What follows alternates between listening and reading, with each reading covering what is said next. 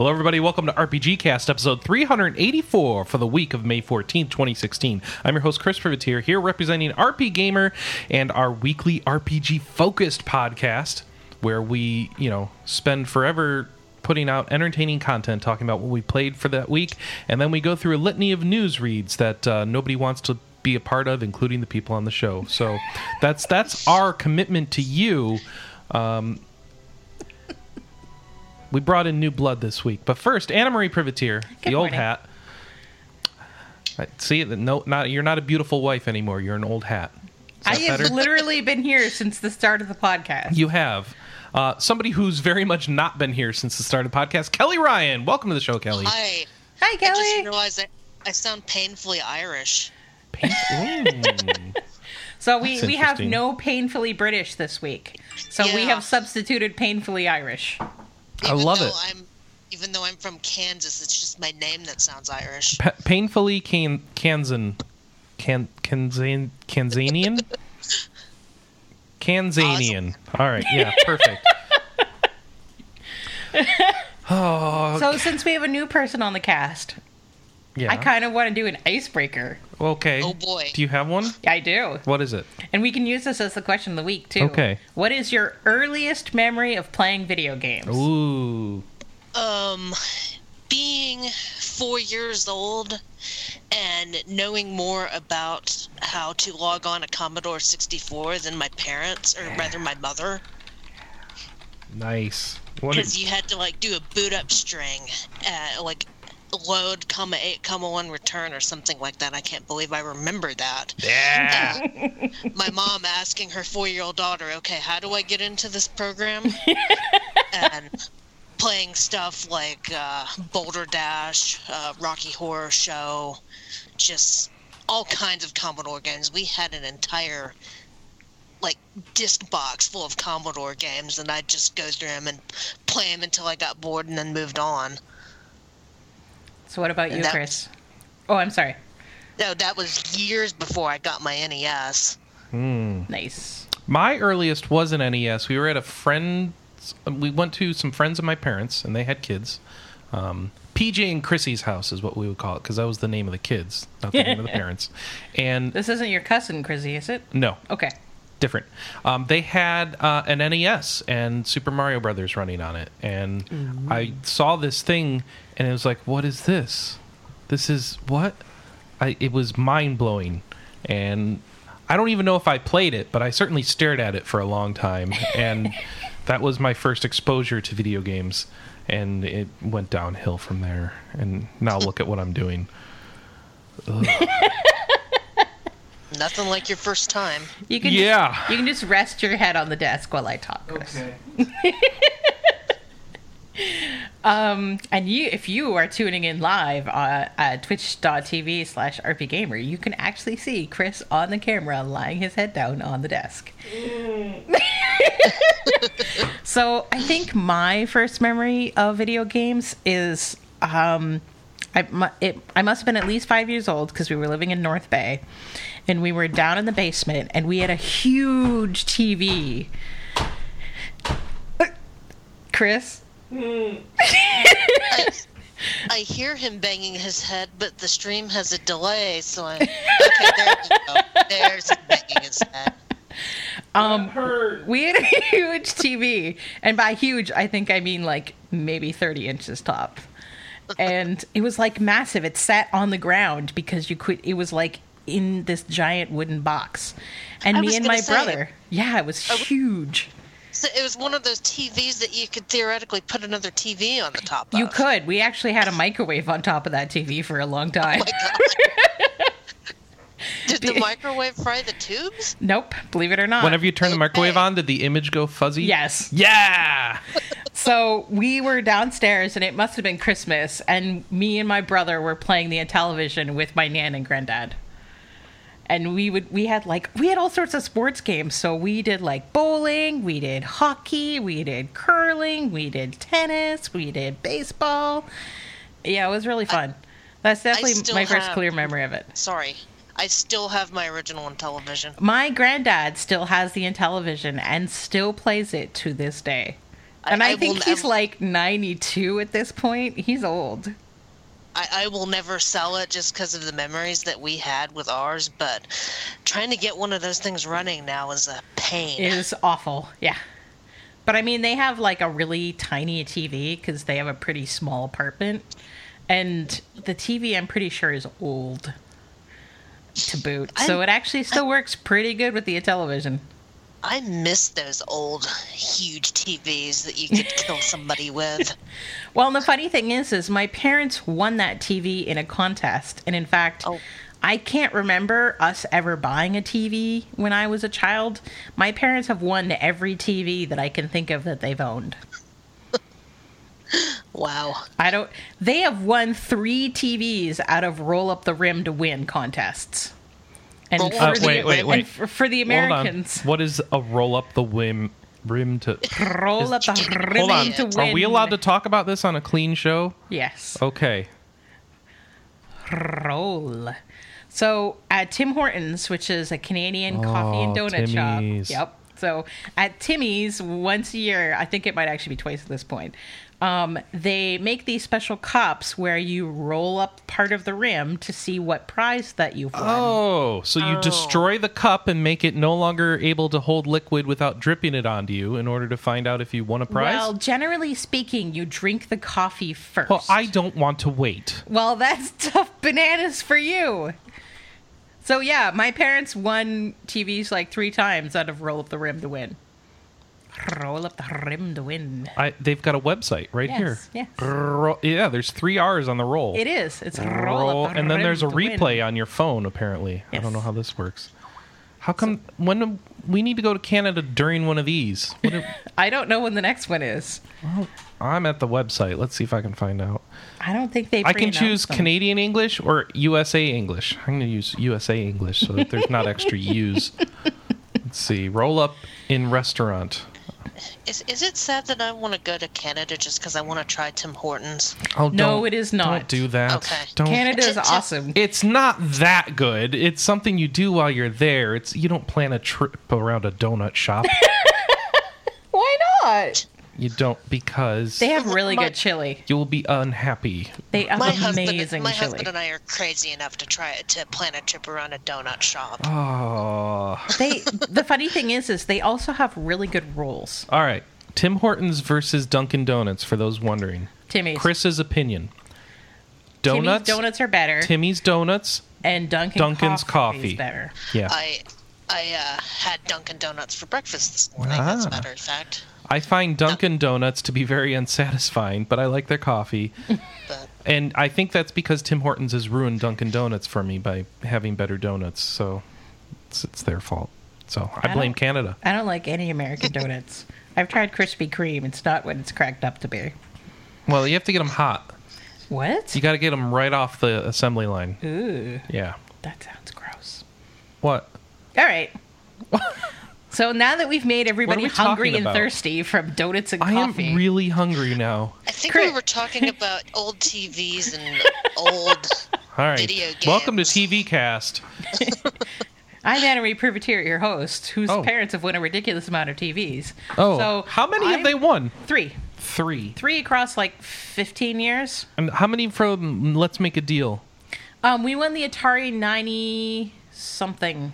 Okay. 9200 or th- 9800? probably only one that starts with a nine. Yeah, we won the Atari from Let's Make a Deal. 9600. yeah, looks that's like. it.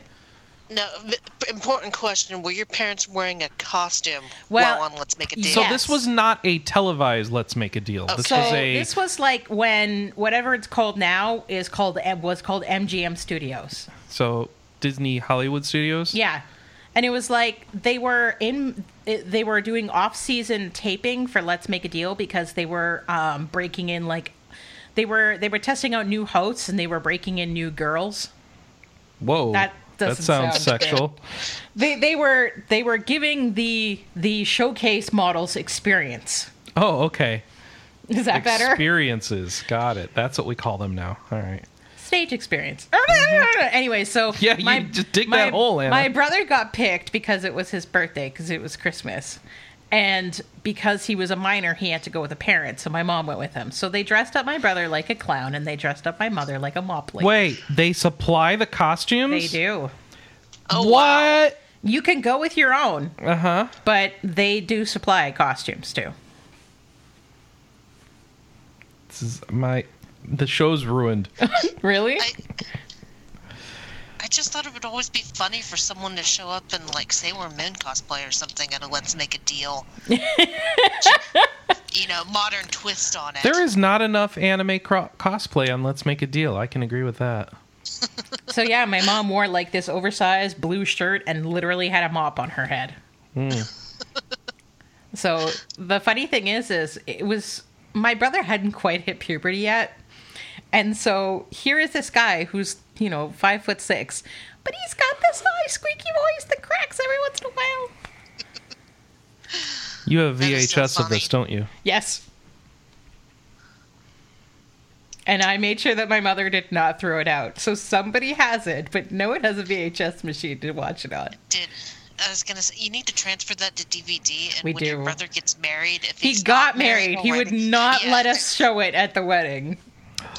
Well, That's why you don't tell him. Yeah, exactly. just you wheel in a just do VH, it. You will in a VHS player, and be like, "Here's his most embarrassing moment," and Easier to ask forgiveness than to beg permission, or something like that.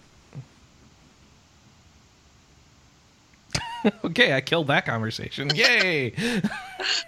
So, Chris, yeah.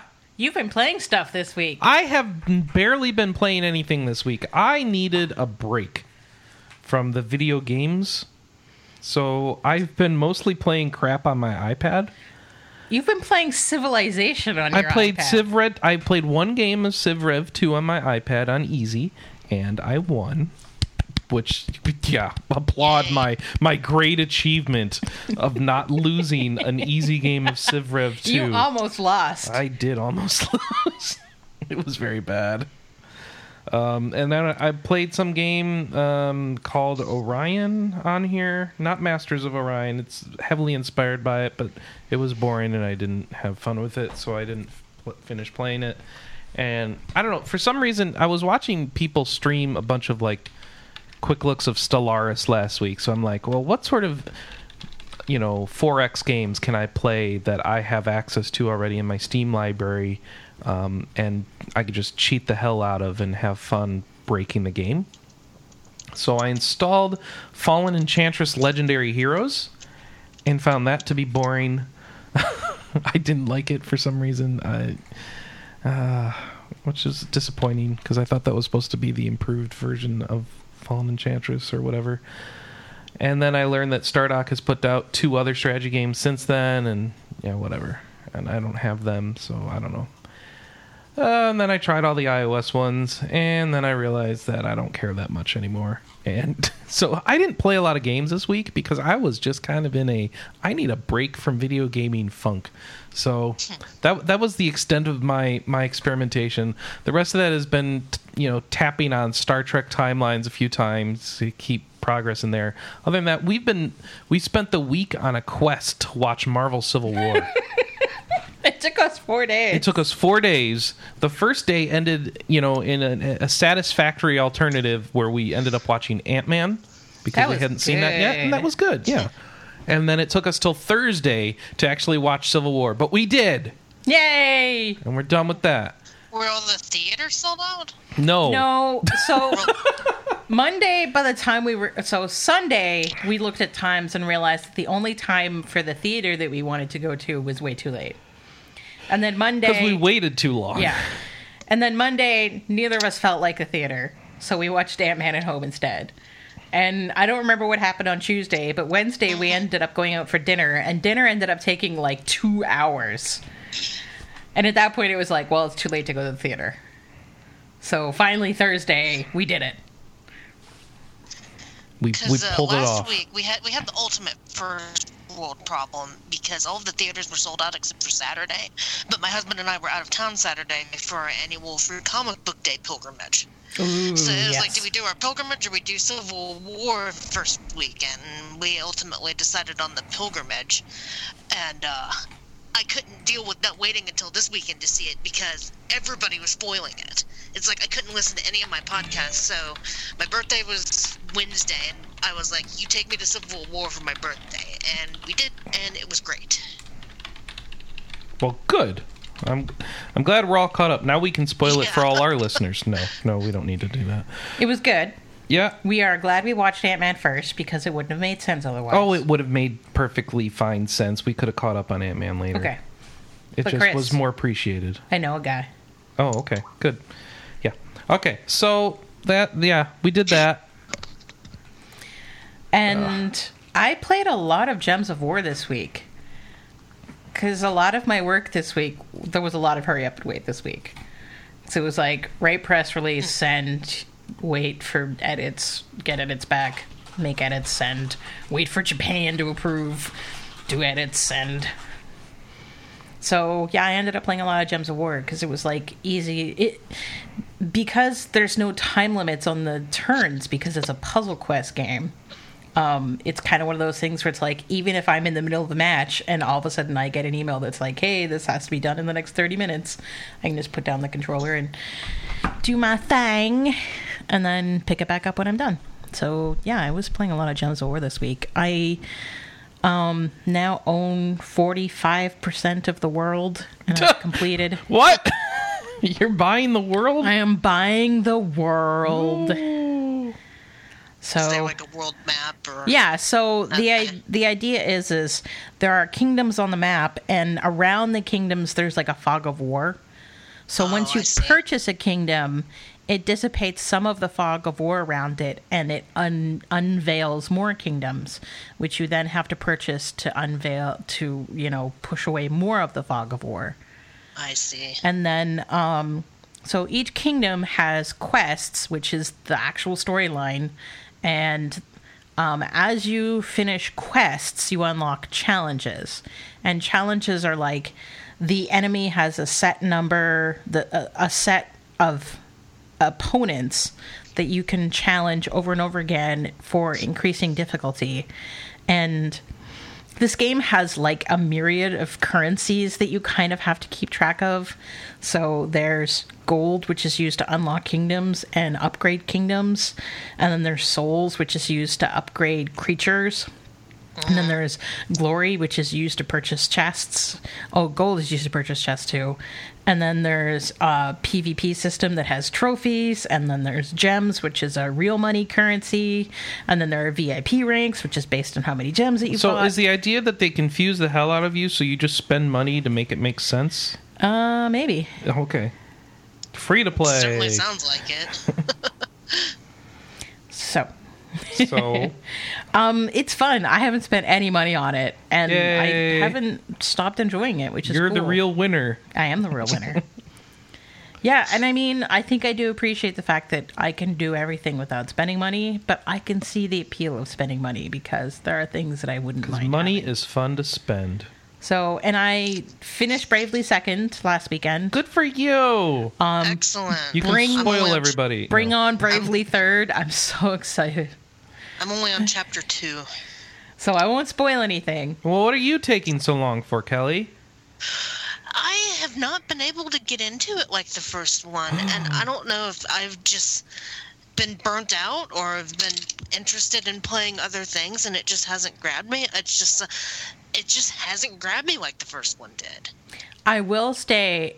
I will say rather, it starts slower than the first game, but I think that it maintains a much better pace throughout the game than the first one does. I mean, as long as it doesn't do the chapter five stuff like the last game, No. then I'm sure there is be. there is repetition, but it is nowhere near as bad as the first game. In fact, I finished Bravely Second in 10 hours less than Bravely Default, and I'm at a higher level in Bravely Second, and I have more jobs mastered in Bravely Second. Okay. And I keep hearing something about how there's a hint you're supposed to take. Yes, but if you're in Chapter 2, you're not there yet. Okay. Because I keep expecting like this huge hint. No, no, no. When when the title screen changes, Okay. That's when the hint comes up. So, so I might it might behoove me every chapter to kind of back out of the game and then check the title screen because You'll know when the get- title screen changes. Uh, yeah, I don't think this is there as is subtle as you're thinking. There is a very obvious event that occurs, and then the Okay. title screen changes, and you literally can't miss it. So don't don't feel paranoid. Trust me, you'll know when you're there that you're well, not only- there. You may not not know that- what to do because I got stuck, and I had to have someone give me a hint. the last game. I see when I play my 3DS, I just put it in sleep mode when I'm done with the Yeah. done with it. So I never saw the title screen for the hint in the last game, but I was told that the hint didn't matter anyway. no, it didn't. Okay. For this one, it does, but it will. You will not be able to avoid seeing the title screen. Okay. Oh, I might keep push trucking on then. When does it pick up? About chapter three? Um, it, I feel I felt that it picked up pretty well in chapter two. I I do agree that chapter one was a little slow because they Okay, have to start introducing you to all of these things, to all of these like systems and mechanics because they can't assume that you've played the first game. Right. And so they kind of dole out all of this information in a slow but steady progress. And then once you know it all, for lack of a better mm-hmm. phrasing, the second chapter is definitely a lot more peppier. Okay. And not only that, I was kind of sad that I wasn't going to be playing with the characters in the demo. Because I kind of like the characters in the demo. Yeah, no, unfortunately they they leave your party very quickly. That made me sad. I really like them. Yeah. But at the same time, you get Edea back and Tiz. And that was cool. I and I like the two new characters. I think that Magnolia and Yew play off of each other really well. For the gravy. Ah, la vache. Uh, I'm just gonna pretend I know what you're talking about. Um, so Magnolia speaks No, no. French, Okay. and I'm air quoting over my monitor so that Chris can see it. She speaks French. Mm-hmm. So yes, she exclaims things that are Frenchy. Frenchie, got it. Okay. I just love Yew's cute little innocence. He's so adorable. I like um, the the monster manual that you fill out Yes, that too. because as you go along, the party members each get a pen in their own color. Have you figured out who the purple text is? Because I have no well, idea. who yes, that's because supposed- I've beat the game. Okay, so you're not supposed to know until. No, and it showed up, and I'm like, who the hell is the purple pen? Yeah. So. I was tearing my hair out trying to. figure. Well, is it the chick in the crystal? No. I it's Well, don't tell her who it everybody's- isn't, and don't tell her who it is, Anna. Let let her. Well, no, I will tell her that it is not on yes. Okay. Okay. No, you are need- you're gonna love it when you find out who it is. Okay, I just need to keep playing them. Yeah. You do. It is That's intended to be. It is intended to be a bizarre mystery at this point. Okay. I'm, I'm glad it's not just me being dense. You're not. you're not. Don't worry. So, and then I think all of us have been playing Final Fantasy Record Keeper, right? Yes. Oh, another record keeper. Yes. I finally got back I- into Record Keeper this week. Good for you. I- I have put an ungodly amount of hours into that oh, game. oh, but how much money have you put into it? So, so far, only sixteen dollars, Good for you. You're doing better than us. and it it was because both times I ran out of mithril, and I was like ten stacked buffs into a boss, and it was like one of the bosses to get the uh, second level memory crystal. And I ah. was like, I've got to slog through. Oh god, I don't want to spend money. Oh, screw it, I'll spend money. And the cheapest pouch doesn't seem like enough, especially if you're already at that point. Yep. So I figure, okay, eight bucks. I'll only do this once. And and you've done it be enough. twice. Yeah, I've done it twice. But it wasn't at the same time. It was Okay. like two different, just horrible memory crystal bosses, the bonus battles. So, as long as I keep it to like maybe once a month, that's my limit, then. it's been a long time since I've spent money on Record Keeper, so I'm kind of okay with where I'm at. But you know, I have spent so much time in that game that I kind of don't feel guilty for spending money. You know, throw right. And i mean that's that's kind of the way that i feel about some of the other like i've spent a lot of money on shop heroes. Like i've probably spent $100 on shop heroes when i add it all up. And i want to spend $30 more. Um, but i've played that game so much right now, I am sitting at about like 68 mithril because I'm waiting for the next nightmare dungeon. Since the 50 uh, relic pulls are usually only 25 mithril for those. Hmm. Yeah, nice. That's actually that's a good plan. I am going I'm going back through the daily dungeons because they reset kind of while I was in hiatus. So I've been getting a lot of mithril. I actually did a 50 mithril pull last night and I got Perome's um soul break plus soul break dagger. Good for you. So I'm going to be working on Perome. I keep getting soul break equipment on characters that like I don't want to use and I'm never going to use, like Jet. Right, and I mean, th- this is the problem that I run into is I have a whole bunch of like rods and daggers for spellcasters, and I don't use spellcasters. I think the best soul break equipment I have right now is on Lulu, and it gives her the ability March of the Moogles. Oh, nice. which that completely destroys anything ice that's weak against ice. But if you use it on something that absorbs ice and forget, then you kind of like, oh great, why did I just do that? I healed the boss. Lovely. And it's a free login weekend for Final Fantasy XI.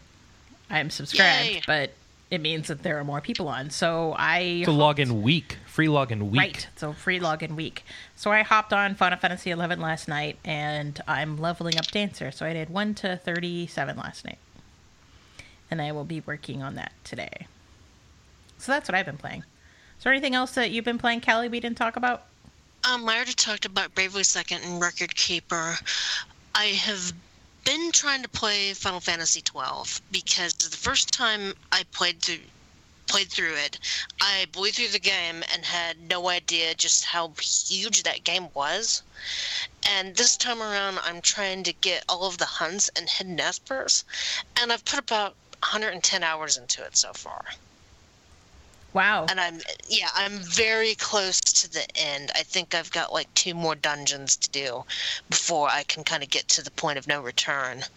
But um, all of them, well, Basch, Fran, and Ashe are all like in their Basch fon seventies. Ronsenburg of Dalmasca? Yes, yes, yes. Every Captain time I Basch?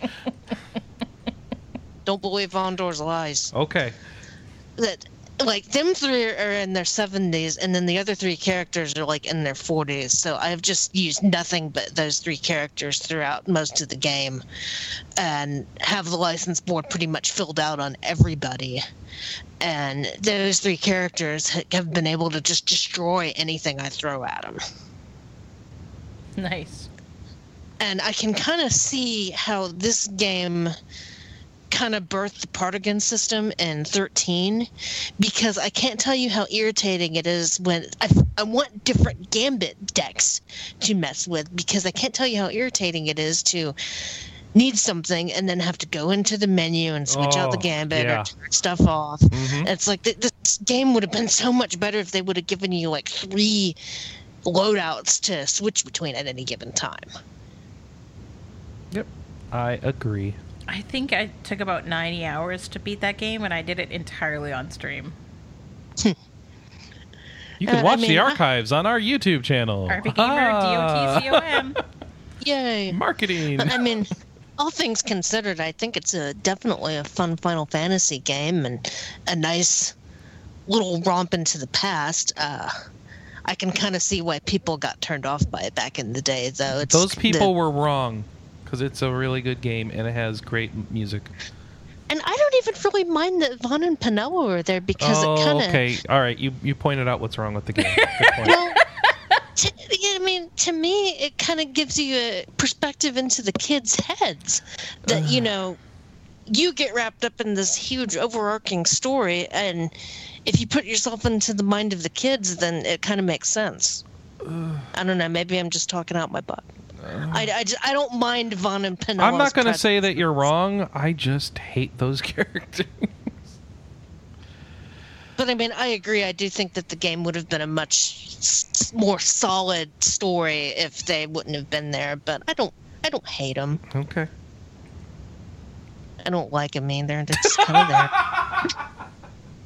I don't hate Just to 'em. clarify, I just don't like that them, but it I don't isn't hate that I them. don't like them. It's that I don't hate them. No, they're they're there. They're cute. They don't bother me that much. I, I certainly, I certainly like their presence better than Hope and Thirteen because I just wanted to push him off a cliff. But that's just me.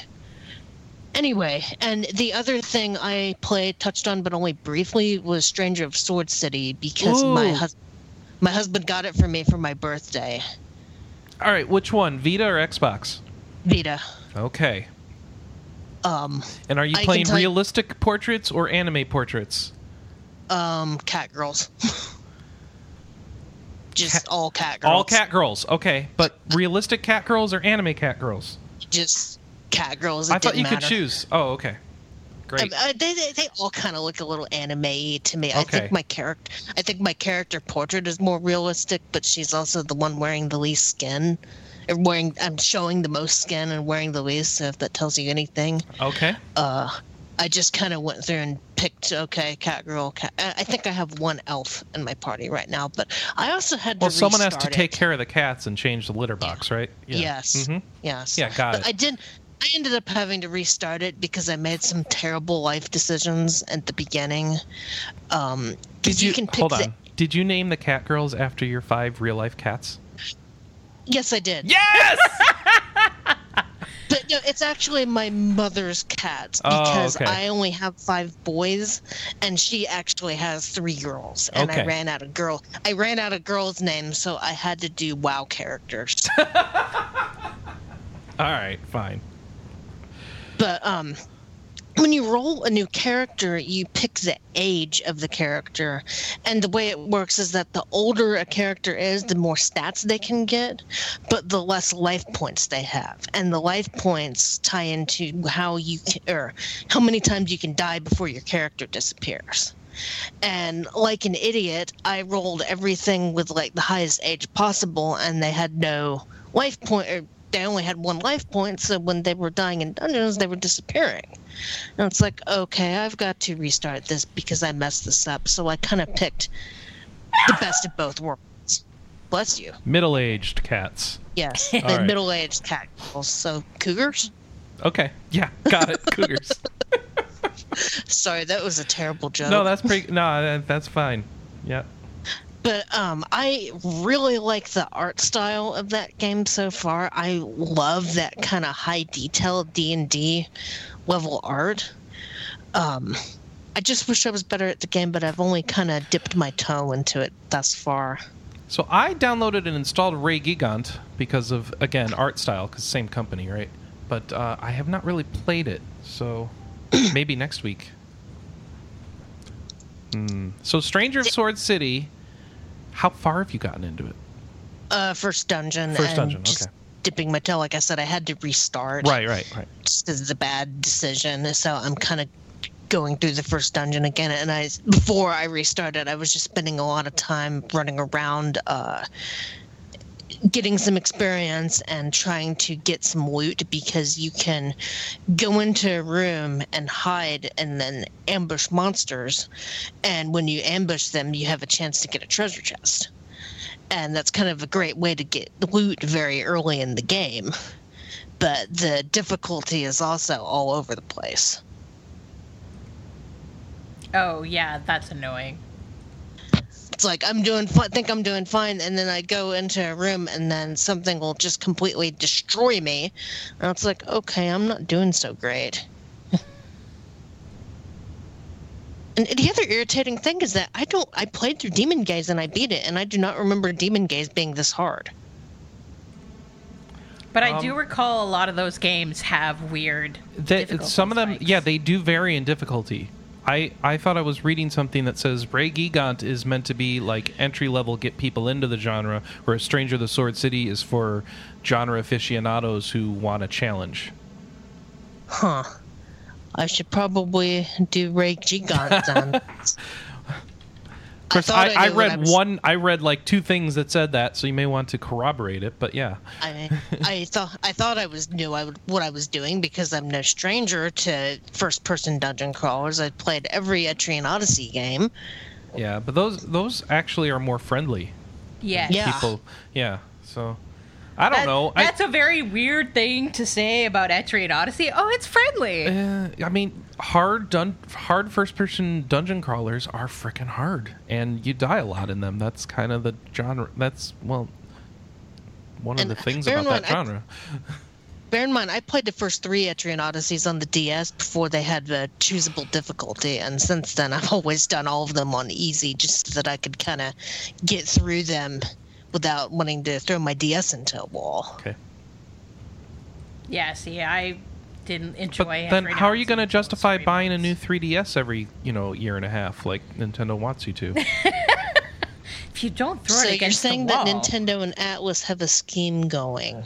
yes, Yes. to throw more 3DSs More three- against walls. mm-hmm. Well, I, I see through that scheme, Nintendo. I'm gonna play on casual. Etrian Odyssey 5 Wall Monster is coming to a 3DS near you. It's I don't think it it's been only works on North old America. 3DSs. Um, it doesn't work on new 3DSs. They want you if you've already upgraded, you've beaten that game. Don't worry about it. This is only for people with old 3DSs who need to throw them against. Walls. Yes, got it. Alrighty. Mm-hmm. But that pretty much sums up what I've been playing. All right, well, I think that wraps up our now playing. So it's time to jump into the news. Anna Marie, Beep beep beep beep beep beep beep beep thank you, Beep. dear. Beep beep. Beep beep. beep. Hey, since you don't have it on here, Okay. let's start with World of Warcraft Legion. All right. What about it? Uh, so the Uh, we had a release date last week, right? yes, August and the- thirtieth. The, beta started this week. Oh, what? The beta started. The beta started. Am I in the beta? I don't know. Are you in the Uh, beta? let's check if I'm in the beta. So You- here is the interesting thing: is we have a few friends in it, including Stom, who used to be the head of news at RPGamer, like the guy who hired me, like Like, how many years ago was this? Sixteen years ago. This is before World of Warcraft existed. Actually, yes. Um, Oh, wait, that's actually true, isn't it? Okay. It is. It is true. Okay. So he's in the beta, and we. Uh, I have a couple of other friends that are in the beta that have been talking about it. So here is the interesting thing that I have taken from all of their discussions about it. I think it wants me to buy the expansion to put me in the beta. Okay. Um, it is really good, Yeah. but buggy Okay. when it's up, Oh, and that's buggy in what way? Um, well, there's still bugs to be worked out. Like there are quests that don't work properly, and like instead of getting gear, it like takes things out of your inventory. Wait, what? Yeah, there's Wait, some- say that again. There- Instead there- of getting gear, it takes things out of your inventory. yeah, and so what it does, one of the quests right now, and I don't remember Well, this one. is a beta server though, so this isn't affecting your real characters, Correct. right? So okay. this is all beta stuff, All right. and I mean bugs are to be expected. It's a beta.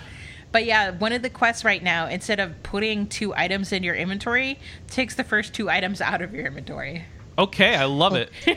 That's an interesting fail state. It's like, oh, hey, you didn't do well in that quest. Let's take your stuff. Yeah, and so yeah, um, the biggest problem is, of course, there's a serious lack of stability. So the beta started, I think, Wednesday or Thursday, and it spent most of the day down. This is weird for Blizzard, isn't And it? And then Friday, I mean, yesterday, I had a bunch of people that were like, "I want to play the beta, but I can't log in right now." But Yeah, my- for all of the complaining that people have been doing, when they're in it, they seem to be really enjoying it despite the bugs. So, Kelley, you said your husband got in. Yeah, I'm really annoyed with him because it's like you know, it's not like I'm doing, it's not like I'm doing a show or anything on Saturday where I could have something interesting to talk about with these new people or anything, and you get the beta key. But um, he's he's really enjoying it so far. Um, he his main is a hunter, and he can't do his hunter artifact quest right now, which I kind of feel for him. So he's just been rolling pre-meds and kind of doing other artifact quests, and he's he said that the paladin one was pretty epic. Well, that's good. And it seems like it's kind of restored his faith in WoW because right now both of us, uh, well, both of us are unsubbed and just didn't really like Draenor all that much. Much to the point to where we've actually had to ban talking about why we don't like Warlords of Draenor in the house because it just turns into a rant that goes nowhere. Hmm. So I'm I'm it's restored my faith in the game for sure just from what he's played. I think that it's definitely going to be kind of a step in the right direction and is going to pretty much make the game fun again and I'm hoping I'll be saying that when I'm level 110 and doing the So- world quests and So did you find the last expansion to not be fun? I I liked it at first, and then once I hit 100, it was like okay, there's dailies to do, but I didn't really like the dailies all that much. I absolutely hated the reputation grinds. I thought that they were horrible and a step back from what the reputation grinds have been before.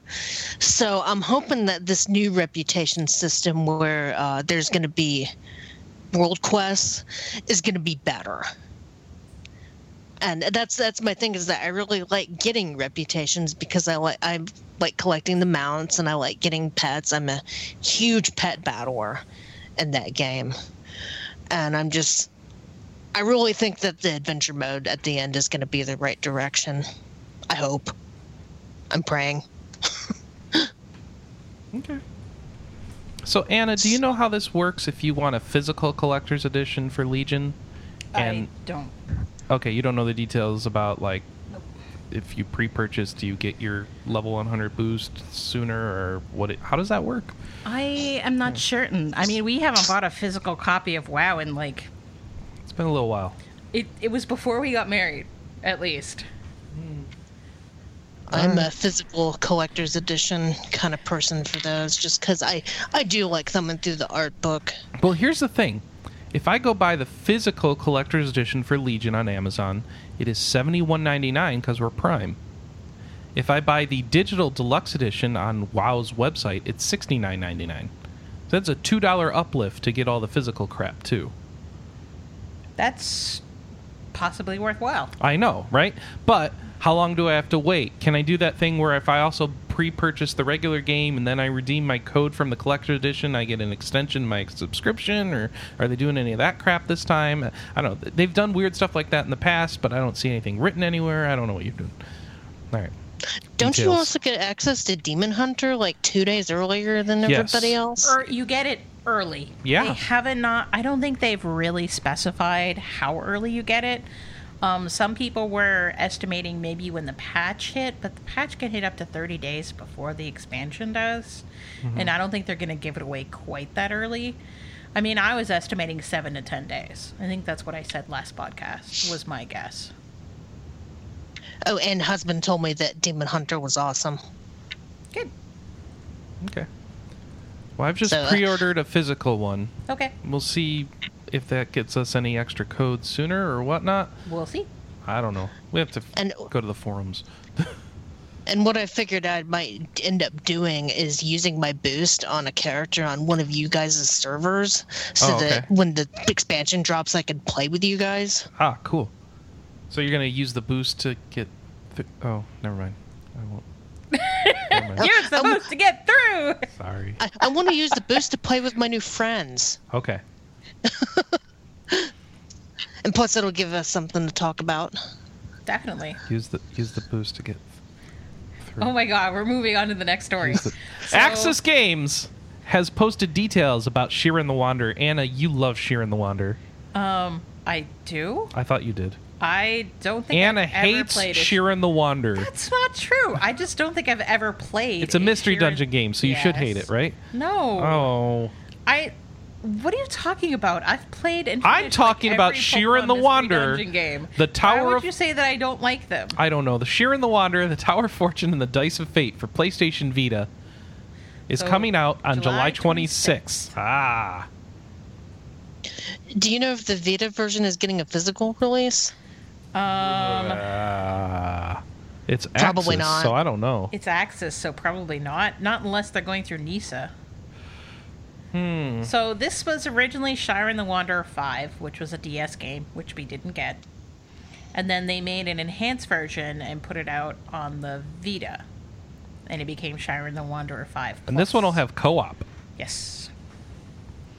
So um, the problem is, is I don't think they've specified whether it's online co-op or local. Uh, it doesn't say. Yeah. I assume it's local. Okay. And there are secrets worth passwords. Um, 32 passwords in total, with the first being Nonary game, which sounds like 999, so I don't know what's up with that. All right. So hey, Chris, Yeah. you need more maps in Fire Emblem. I, I always need more maps in Fire Emblem. So- in fact, my playthrough of the second of the three games is consisting mostly of DLC and not actually the story of the game. Oh, let me guess, you're playing the Nohr. no, I did Nohr first. Oh, oh, Yeah. okay. So now I'm just this time I've got it set to Phoenix, and I'm trying to make abusively terrible characters that can destroy the game on their own. So I'm using all the DLC maps to level people up and just make these terrible like Pegasus Knights of Evil, um, and whatever the yeah, he turned Nohr everybody that he could on his team into a Pegasus Knight. Yeah, and any any Oh. sort of flyer I have access to, I just try and make as many of those as I can and level them up so that you just abuse everything. Well, thank God for Phoenix mode, because anything with an archer would just make you want to I know. cry. I know. Well, I mean, that being said, his characters are so powerful. He just flies right up to an archer and blams it in the face. But I mean, can they sur- can they survive the hit if an archer somehow gets on him? Uh, at the, the level at the levels I'm at, yes, um, but I'm not really at the level where I need to do that at late game yet. So I'm, I'm still working on it. It's it's it's an in progress project. I, I've never thought to break a game like break that game like that before. Well, I don't know if I'll be able to succeed, but um, so far so good. It sounds like Thanks fun. to Phoenix mode. So the DL second set of DLCs. okay, so I bought a, a bundle. Does this include these two or no? Well, did you buy a Map Pack One or Map Pack Two? I don't know. What did I buy? Oh, I bought what something a while ago. So that was Map Pack One. Okay, so this doesn't include m- this stuff then. Right. So this is Map Pack two. How much do I have to pay for this one? Um, the full set of it together $7.99. is seven ninety nine. Yeah. Unless you're in- twenty nine Canadian. Yeah, Holy poor crap. Canadians.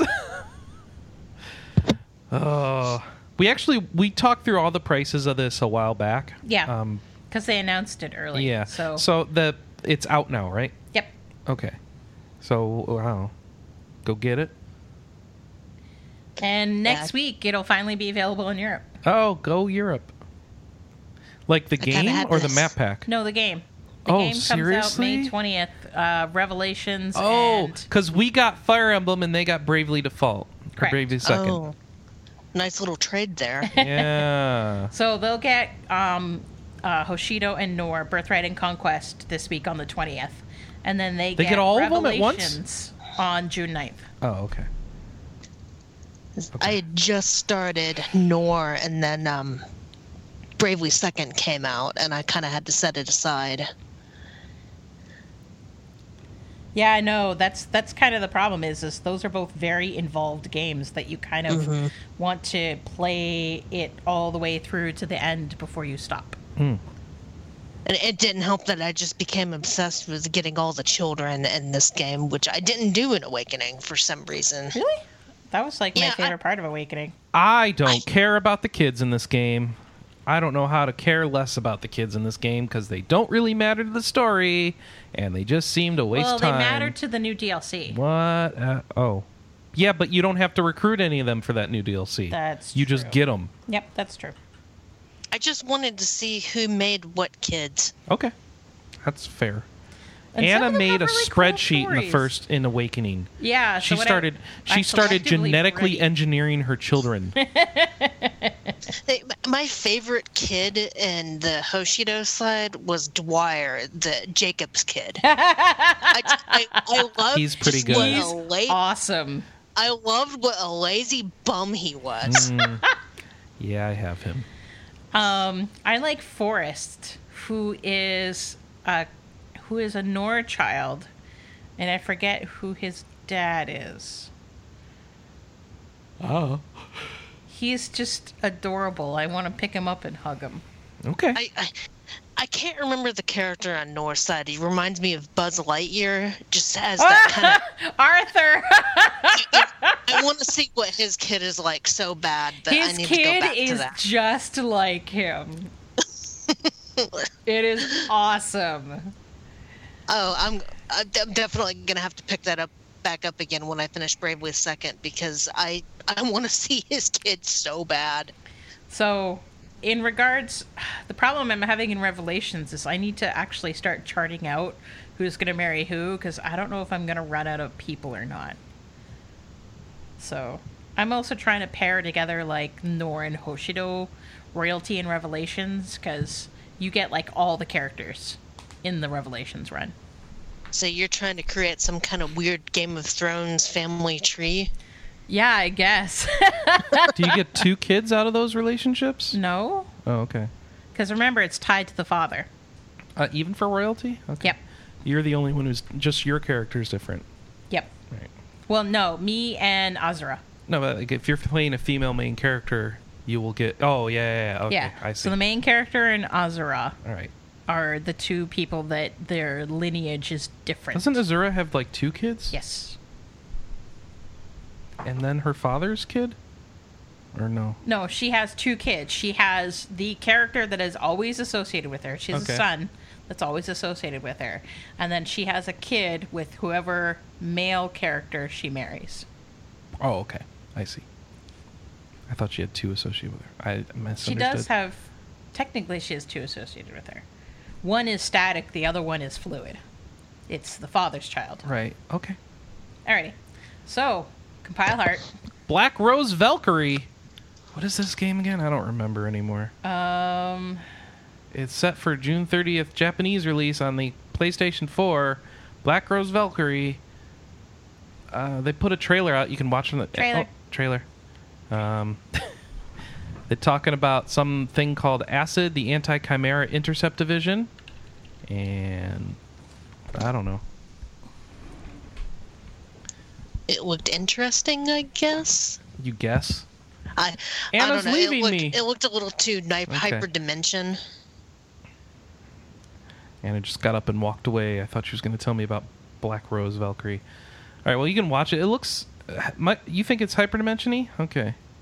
Yeah, it does look hyperdimensiony, doesn't it? Th- that was the impression I got from the what little screenshots I looked at. I didn't get a chance to see the trailer. Yeah. It looks. Yeah. There's a lot of hitting things. All right, so action RPG. Go check it out. See if you like it. Learn more about acid from the story. Ugh. All right. Um. Oh. Here we go. So, Experience, the people who made both Ray Gigant and uh, Stranger in Sword City, which we talked about earlier, they've announced an updated version of Black Palace, the PlayStation Vita exclusive version of a dungeon crawler. What? I'm confused. oh, Yet another Vita dungeon crawler. yeah. So now they're updating it. I don't know. I don't know much about Black Palace, so I'm not sure the history here. Um, the new release is going to have new content, uh, which includes a character from Students of the Round, which I don't believe we got here. And they're going to have some changes on feedback, and it'll be out in Japan on July 26th for 3,800 yen. And if you have the original game, you can just update it for 1,800 yen, and you'll get the expanded stuff. And no idea if it'll be out here. So, um, there's a good chance since we've seemed to get most of the other ones. So, yay. So Oh. we have trailers for Yeah. Etrian Odyssey Five. Well, hold on. First, I want to know if Kelley's going to buy buy uh, Black Palace. you going to import that? Uh, no, I Okay. I don't know Japanese, so if if I do end up buying But it, it, it- might be just because I see it at a retro game store. Don't you want the most challenging first person dungeon crawler for Vita experience by having one that you completely can't understand? I don't like to challenge myself that much. Okay. I Well, mean, I like a challenge, but But- language barrier, probably not. and you're already hating the challenge level of Stranger in Sword City. I'm not necessarily hating it. Just be like, oh god, this is hard. It's hard. All right. This doesn't feel good. oh, trailers. more trailers? Yep. Oh, Etrian Odyssey. Etrian Odyssey. Here you go. Here you Yeah, go, Kelley. Odyssey Not- 5, there we go. Long Myth. So this is coming out in Japan on August 4th. We haven't heard anything about a Western release, but Yeah. two things could happen. One, we could hear about it at E3, Most likely. or two, they could announce it in like September for like a February or March release date. That's fair. I think that there's a pretty good chance we're going to get this here because I mean, every Etrian game I think has been released here, hasn't it? Yes. Okay. So we're going to get, I mean, we're going to get it. We are going to get it. It's a matter of when. Yeah, I was looking at the trailers this morning and I noticed that they kind of overhauled the uh, user interface for that game. Yes. So they started to do a little bit of it with Etrian Odyssey 4, and they sort of refined again with the Etrian Odyssey 1 remake and refined it a little more again with the Etrian Odyssey 2 remake. And now they've kind of done a fairly significant jump for Etrian Odyssey 5. So I'm pretty stoked. This is like the only first person dungeon crawler I will play. So I am looking forward to hearing more about it. I'm looking forward to the fact that to, to the fact that we're getting a new one Eventually. Eventually. I mean, I I really like the remakes, but four I could not get enough of. Is this going to have the heavy story stuff like the remakes of 1 and 2? Um, I am not certain. Okay. I don't know if they've really specified. The thing that they've been focusing on over the last few months has been putting out videos for each class. This one has dog people and rabbit people. Yes, because not only have they introduced a bunch of new classes, but they changed the way a lot of the classic classes work. Mhm. So there's been like 18 class videos. Oh, it has short people too. I like to have short people in my parties. Yeah, you name one after me.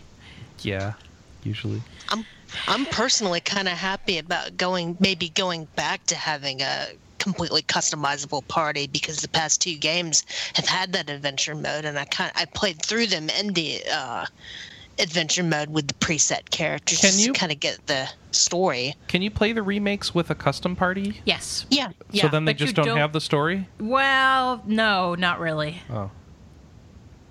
is is the story there? It's just you're not interacting with it directly like you would with the characters. I have not played those two with the um, with custom characters yet. I replayed a little bit of the first one with custom characters and found that it wasn't grabbing me because I didn't have that strong story element. because that's one thing that I've liked about well, at least most of the Etrian Odyssey games have had a pretty strong story, even with custom characters. You're just kind of not directly involved with it. Yeah. So, yeah, the detached stories kind of turned me off of the original games. I like the story mode in the remakes. So, hey, here's one for you, Chris. What?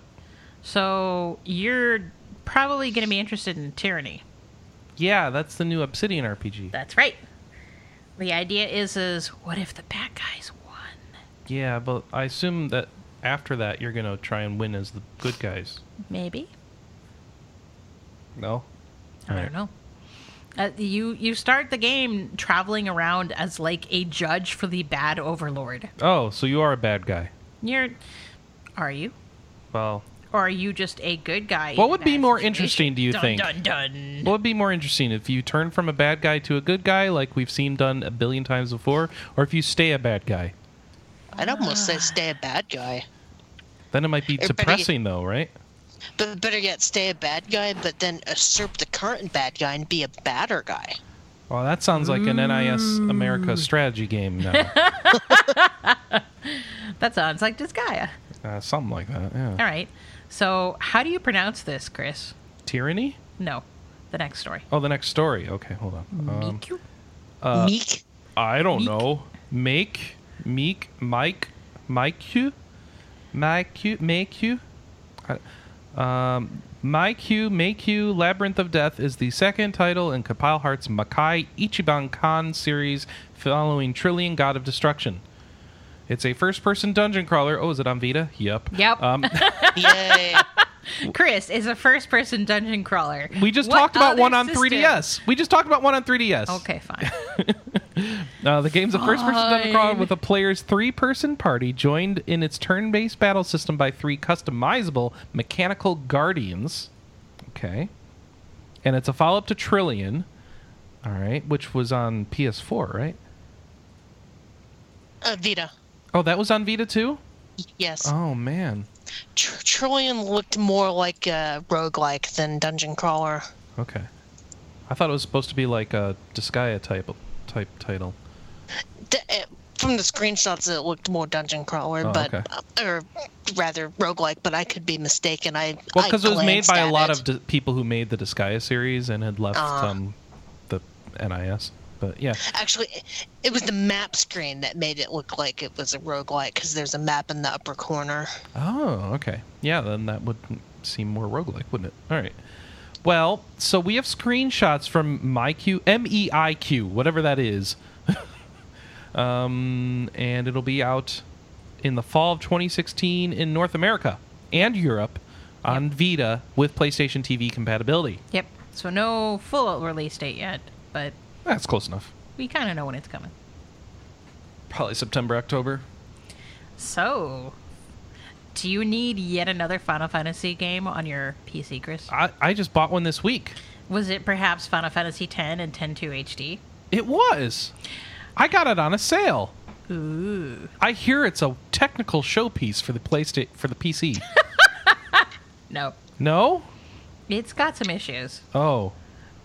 Well, it's out now for 30 bucks or it's on sale for 20 anywhere from 20% off to 25% off at various stores. Um and Steam key selling type stores. So uh, Green Man Gaming's where I got mine. Actually, I think it's just straight up on sale on Steam, so I don't even know why I bothered. And uh, yeah, it has problems, doesn't it, Anna?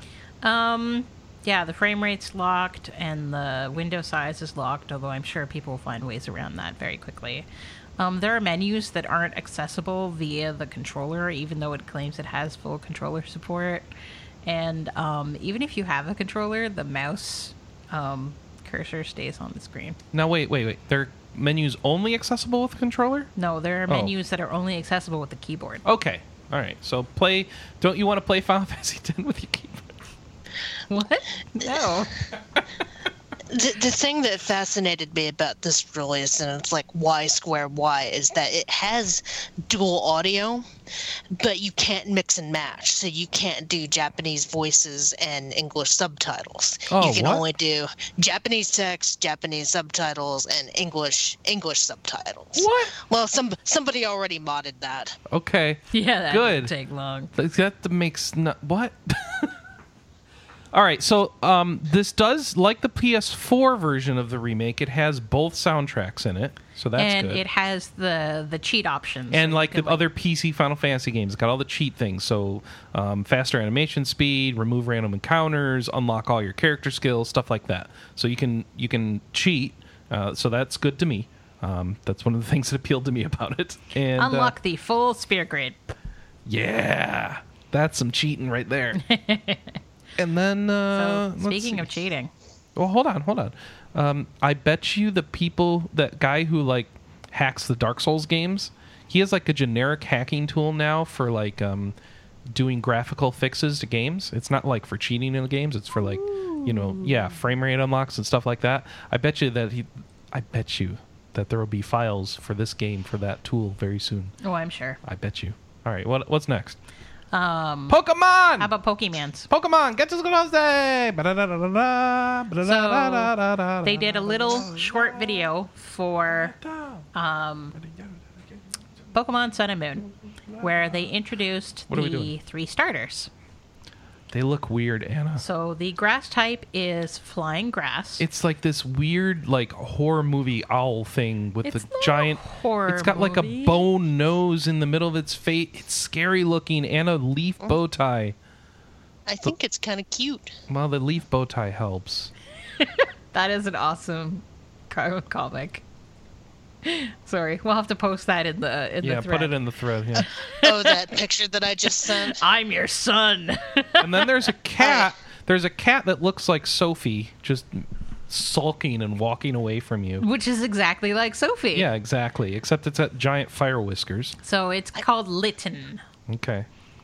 I was drawing that before the podcast, and it looks like Doctor Robotnik's cat. Oh, yeah, it does have call. the thick whiskers. Yeah. And then And then um, what is going on with this so- seal with an ice cream cone on it, cone on its face? Poplio. I don't know what it is, but the internet Nobody knows what The- the no, heck no, no, this no, no. is. Here's the thing: is there there is like this massive divide where people either love Poplet and or Poplio and think it is the most amazing Pokemon ever, or people loathe it with the hatred, burning hatred of a thousand suns. Oh, the sentry. it's- And I do not understand this dichotomy because there is no one who seems to be stance neutral on I'm, Poplio. I'm confused. What's going on on its fins? It's got these two white things that I don't know what they are. Yeah. Are they supposed to be claws? Because they're like they they're Maybe. on both sides. It doesn't make sense what they are. I don't know So- what they I are. think I think the hatred is coming from the fact that people were convinced that it's going to look like a clown when it evolves, and people with that clown phobia just nobody likes clowns. Okay, that But is a what- fair argument. what I'm hoping that they're going to do with it is that um, the water starter for black and white started out looking like a clown and ended up becoming a ninja. Yeah. Wait, what? Greninja. No. No, no, um, the otter. I'm oh, forgetting its um, name. now. Oshawott? yeah, Oshawa. Asha, Asha! Oshawott turned into a ninja? Yeah. Oh, that's right. Uh, samurai. Uh, he turned into a samurai. Yeah, Samurai. That's Yeah. different. Don't mix those up. That's a, My actually, bad. And what kind of samurai has four legs? He just had a giant horn on its head. I don't know. And oh, it looks like samurai armor on his legs. All right, Yes. fair enough. He's, So, a, he's a pretty good. also He's a pretty good evolution, but I prefer Oshawott. Osh- Asha! but that's because the Pokemon series gave him personality that was appealing. Yes. So uh, we'll have to see if they do the same with the seal thing, whatever this is. Hey, we should probably pre order this game. What? Well, it's coming out in. What are you worried they're going to run out of copies of Pokemon? Well, no, but I bet you we'll get a deal like we did with uh, Alpha Sapphire and Omega Ruby. Well, maybe when they announce that deal, we can pre-order it. okay. Um, it's like well, I can't do anything is till they have it. Alice is responding to our picture and says that that "I'm your son" thing is a terrible joke. I, I read it in her voice, and now I can't stop giggling internally. hey, we have a release date. November 18th in North America, November 23rd in Europe, and slightly afterwards for the rest of the world. Is basically the way that it got broken down.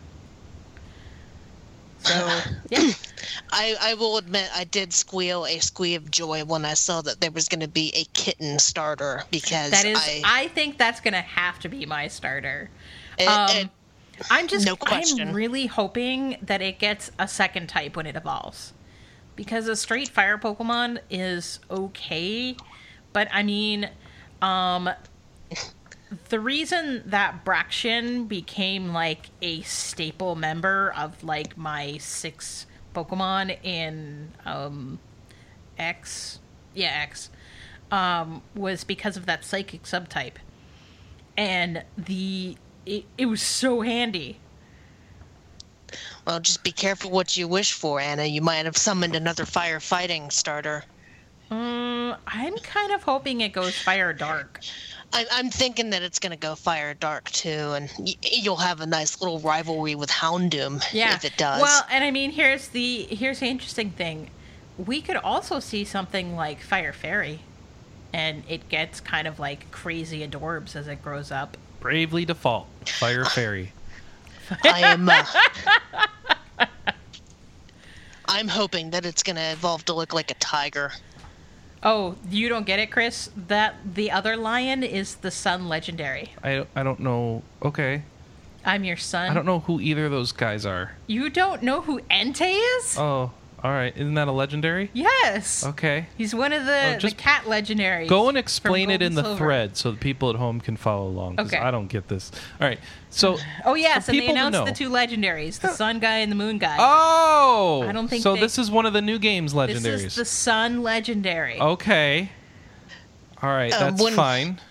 When they they, give them announced the names? legendary. No, Sorry, I was would- about to say that, but you cut me off. Okay. But first, we're going to defer Sorry. to Kelley. Well, when they announced the legendary, I told my husband, "You're playing Moon," and he was like, "Why?" I said, "Because I I want to play Sun because of the lion." I think we're gonna end up having the same divide in this house. I don't know what the moon legendary looks like. It kind of looks like a sideways moon. It You know looks what? like You know what? Oh, you know it's what, a bat. You know what Okay. Lunatone looks like? Think of that, but with like big wings attached to it. I don't want that. Well, Tough. too bad because I want the oh, I one. just saw it. I just saw it. Yeah, it's a crazy looking bat. All right, Isn't I'll that take it. Yeah, I'll Okay. take it. Katie you can have the sun. Batty yours. All right, got it. Done. All right. See you in November. Here we go. Everybody who's been on edge waiting for the announcement of the Pokemon names. First off, may I present to you the grass type Pokemon, grass quill type Pokemon, Rowlet or Rowlet. R O W L E T. Standing one foot tall and weighing I want it to 3.3 be pounds. rolling because it's it's circular and you can like flick it and it goes rolling along. It is also a flying type and has leafage as its starting move. Second up, we have the Fire Cat Pokemon previously announced here, Litten. That's a combination of the word lit and kitten. It is a fire type. It comes in at one foot four inches and nine and a half pounds. Man, that's a fat. Well, actually, it's kind of a normal cat, huh? All right, kind of. We need like to feed that Simon's cat some more. Actually, that cat's kind of underweight. All right. Next, uh, it has Ember as its starting move. Finally, we have the Sea Lion Pokemon Poplio. P O P P L I O. It is one foot four inches tall, coming in as the tallest out of the three starters. Oh wait, tied with Litten, I guess. but is the heaviest at 16 and a half pounds. Give that thing some fish. Its starting move is Water Gun. Wow, that's all I got for you. Thank you, Chris. You're welcome. Thank, thank you. okay, thanks. Um, what are we doing? we go on to the We're next talking story. about Dreadlocks Limited. Uh, what? It's a Czech developer that's putting out a side-scrolling cyberpunk action RPG called Dex. Um, Dex, like, like Lieutenant Dex from Deep Space Nine. No, that's Dax. oh, Dex. Oh, like the gecko from um, Dex game. Um, Actually, no, I think that's Gex, oh, that's Gex. Oh, okay. What the heck's Dex? the name of the game. Okay, this is a Kickstarter game, isn't Yep. it? So they succeeded. Yep. All right. Well, I presume they succeeded since they're coming out. All right. When's it coming out? Um, July 18th for, How about July eighth? Or sorry, yeah, July 8th on Xbox One and PS4. Okay. It's coming out later on Wii U, Vita, and PC. Okay. So it's not going to come out at, initially on PC? No. Weird. The only date they have is Xbox One and PS4, which is July. All right. So It it looks like a side-scrolling Deus Ex. That's interesting. Okay, is there email for me to read? this is the most important question I have for you when you say the words Deus Ex. Can I hack machines and read email or not? It looked like you could hack machines. I'm not sure about the email reading part, but from what I could see from the trailer, the machine hacking looked like a shoot 'em up. What? Okay, that's Yeah. that's good too. Um, this looks like an adventure game I was watching someone play. This Was there the- maybe like an, an early access look at I did on Giant Bomb? I mean, it, it, I would need to know the story beat to know if this is the same game because I don't remember enough. like, okay. if this is the one where like somebody kind of reaches out to her and all of a sudden she can s- hack without being an augmented person or something like that, then uh, I don't know what's going on. All right, yeah, this might be that game. Um, so, how about The Witcher 3? is that still going? Yep. New expansion coming out on May 31st, 2016. Blood and Wine. Good title. 90 new quests. That's Okay. really, it has 30 hours of gameplay. Holy yeah. crap. Well, they just released a- one. They just released a giant one, and people have been playing it. And now there's another one coming. Yep. So, So- 20 bucks, 20 euros. Oh, shut up, What did Siri. you? Why is your phone talking to you? Because Siri thinks that I'm talking to him. Why? I don't know. Oh. Anna has chosen the British man for her Siri voice. And of course, like all of the other expansions for The Witcher 3, it will be available on PS4, Xbox One, and PC in two weeks. Yay. Okay. Two weeks. Yep. It's not long. Two weeks in three days. I should really finish The Witcher 2. I've still got to finish Witcher 1. Oh, I like that game. Well, you can just cheat your way through The Witcher 2, right, Chris? Um, I plan to. I cheated my way through The Witcher 1. See, in The Witcher games, I don't even have to use Cheat Engine. They have mods. So I just download the mods I want, and then it's like, here, have a mod that makes it so all your stuff sells back for five times what it should. Okay, thank you. And yeah, that way I get to kind of play and cheat at the same time. That's the best when like you're just taking advantage of the game and you're not straight up hacking it, and you feel like you're grinding and just on super. I'm gonna move on to the next story. All right. Um, Pera Games has announced it's going to be putting a game out called Overfall. Uh, full release on PC, Mac, and Linux on May 17th. That is three days from now. It is a seafaring roguelike. It's out for 15 bucks, though if you get it on early access, if you buy it before it's out, it's only 10. And it is isometric turn-based RPG. I've not heard of this one before. So you can go check it out on Steam's store to see what we've got some screenshots up of it, and uh, oh, that is some weird looking artwork. It's like fully detailed, realistic faces that are way oversized for their bodies. I, I wonder, it looks like bobbleheads. Yeah, it looks like bobbleheads. That's a good point. I don't know what's up with that. And then you get to sail around too, and then you get into combat, and I don't know. I I need to watch someone play this or watch some videos. That is a weird art style, so it's not drawing me in, but maybe the gameplay would. You gonna pick that up, Kelley? I don't know. It's uh, maybe on a Steam sale. So it looks like it has a story builder tool as well, so people can publish their own adventures through the Steam Workshop. So that's cool. Um, yeah, we'll see how that goes. Uh, Capcom has announced Monster Hunter Generations, the newest Monster Hunter game. That, that's the one that's Monster Hunter X or Cross in Japan. Uh, it's coming to North America and Europe on July 15th. That's right, Chris. You've got two weeks to finish up anything you were going to do in Monster Hunter 4 and get prepped for the new Monster Hunter. Wheels, I'm coming for you. We're going to team up and we're going to destroy this game. That's there's only one problem with that release date. What? It's right before my birthday. What's the problem? Oh, she's dropping hints. Do you want Monster Hunter? We can play together. No, it's Is that what you're asking for? No. All right, you got it. I'll reserve you a copy as well. No, no. I, that's what I heard. I if I'm gonna play Monster Hunter, I'm gonna play like the cute game. You're gonna play the ni- the yeah the console one that they're putting out. yeah. Yeah. Do we we haven't heard anything about No, that we for haven't. Wow. No, nothing about the U.S. release of that. I don't think. Um, So, the thing that's rel- relevant to my interest about this Monster Hunter, you get to play as the Palicos. yes, yes. Um, what are they calling them this time? Prowlers. Prowlers. All right. Player controlled felines. Um, and I don't know how that works compared to the. I know you get to control them, but what I don't understand is how you choose between I want to do this quest as my human and this quest as my prowler. You do it in your HUD. Okay. No, but I don't know what what advantages each has. From what I could see in the trailer, I think that the Prowlers can revive up to nine times. Oh, oh, battle. but they must be weaker. They, they must be. I'm, I'm sure the game will probably explain it. But Yeah, the way Monster Hunter works is anytime it gives you something, it takes something away. you, Yeah. you never get something for nothing in Monster Hunter. Um, hmm. All right. Well, I'll check that out. Uh, oh, and they're putting out a, a themed 3DS XL. Um, I already have one from when Monster Hunter 4 came out, so I will not be buying another themed 3DS XL. Um, it uh, North America's getting the blue version. Europe's getting the red version. I don't know why they're doing it like that. I'm sorry. Um, Oh, this is weird. The Europe version will have the game pre-installed, just like the Monster Hunter 4 one did. North American players will need to buy the game separately. I hope the cost reflects that, because that's kind of lame.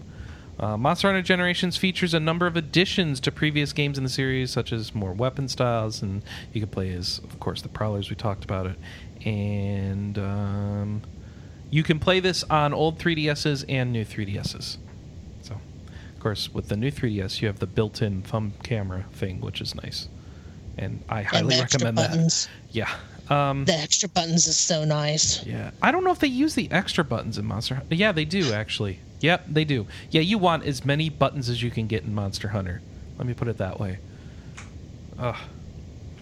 console dates for Banner Saga 2. Kelley, I don't know. Are you a Banner Saga type person?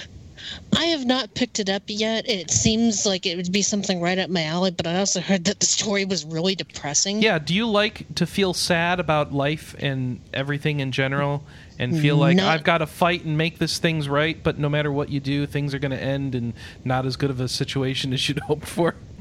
Yeah, not all about that necessarily. I mean, The game's really fun. mind- It's a fun tactical RPG, and yeah, the story is a bit of a downer because it's about the end of the world. But you know, what can you do? I, I don't mind a depressing story every now and then, but I just heard that that one would make a Care Bear cry. So. Oh, I don't know if it's that bad, um, but it has been keeping me from playing the second one because I'm like, oh, I'm not ready for that emotional baggage right now. I actually came up with a plan for Banner Saga 2. My plan is to download Cheat Engine and to to manipulate the game to make the end of the world the happiest, best festival it can possibly be. And I don't know if that's going to work out for me because I have a feeling that no matter what you do, that game's going to find a way to make things depressing. But I, I that was kind of my my miniature goal. I'll see how that goes. I'll let you know. Can you manipulate Yeah, the end me- of the world? Let me know if that works out for you. All right, I'll let you know. Um, let's see. Oh, the release date is July 26, 2016 for PS4 and Xbox One. Uh, we talked about At- Etrian Odyssey 5 already. Is there more here in this story that I should have copy and pasted up next to the other one? No, I don't think. Looks think like it's should- just character No, class it's again, it's it's all of the trailers for all the different character All right, classes. We'll skip that then. St- I like this company's name, Anna. Ste- Stegosoft. Stegosoft. Do you think they're, it's run by a Stegosaurus?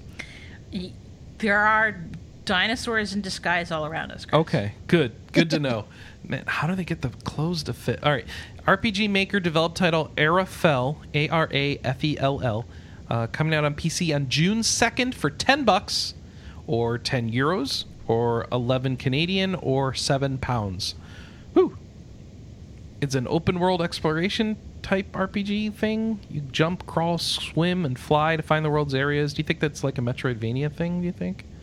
I'm looking at the screenshot that's looking a little more Secret of Mana, Oh, okay. but with turn turn based battles. All right. Yeah, there you go. This actually doesn't look so bad, and it's an RPG Maker game, but I usually don't It's care for those art styles. But this isn't looking bad. I mean, this this doesn't look like an RPG Maker game. If you wouldn't have said something, I wouldn't have been able to tell that it was. Maybe, maybe the newest one just has. I don't know. I I don't know how many games have come out with like the VX RPG Maker engine, so maybe this is part of that. I don't know.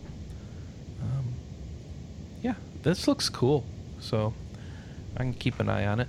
Maybe that'll be. It's going to be on Steam and itch.io. So Itch.io. itch.io. So go check that out. That has a light, nice look to it. It doesn't feel Yeah. generic.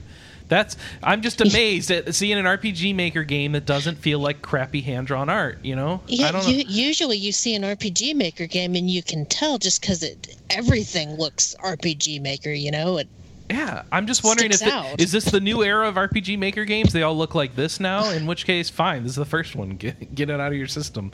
Um, let's do it. All right, I'm gonna I'm gonna follow and wish list and check on that later. All right, cool. Arafell, A R A F E L L. If you want to check it out too and be like, huh, that looks, huh. All right, Koei Tecmo has put out more. De- oh, Anna, this is you. Yay! Atelier Sophie! The Alchemist of the Mysterious Book, Atelier Sophie, coming out next month in North America and Europe. Um, they put out info about the synthesis system. Um, yeah, you craft stuff in alchemy. Big shock. Uh, and then they talk about all of the characters and the official character names. yeah, So you've got. Now, Anna, did, did you see the uh, cauldron for the crafting system in that in the trailer? Um, yeah, actually, so PlayStation Nation got a review, like a super early build of the game about two weeks ago, and did a stream. And so I actually got to watch him alchemize stuff.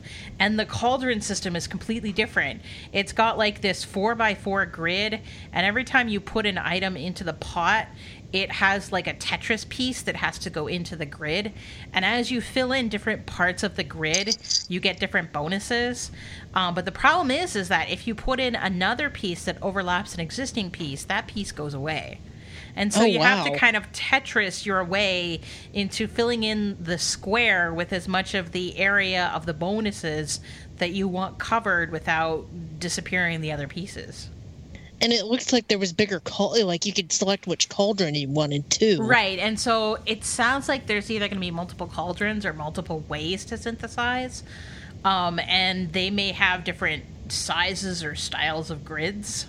So I'm really excited.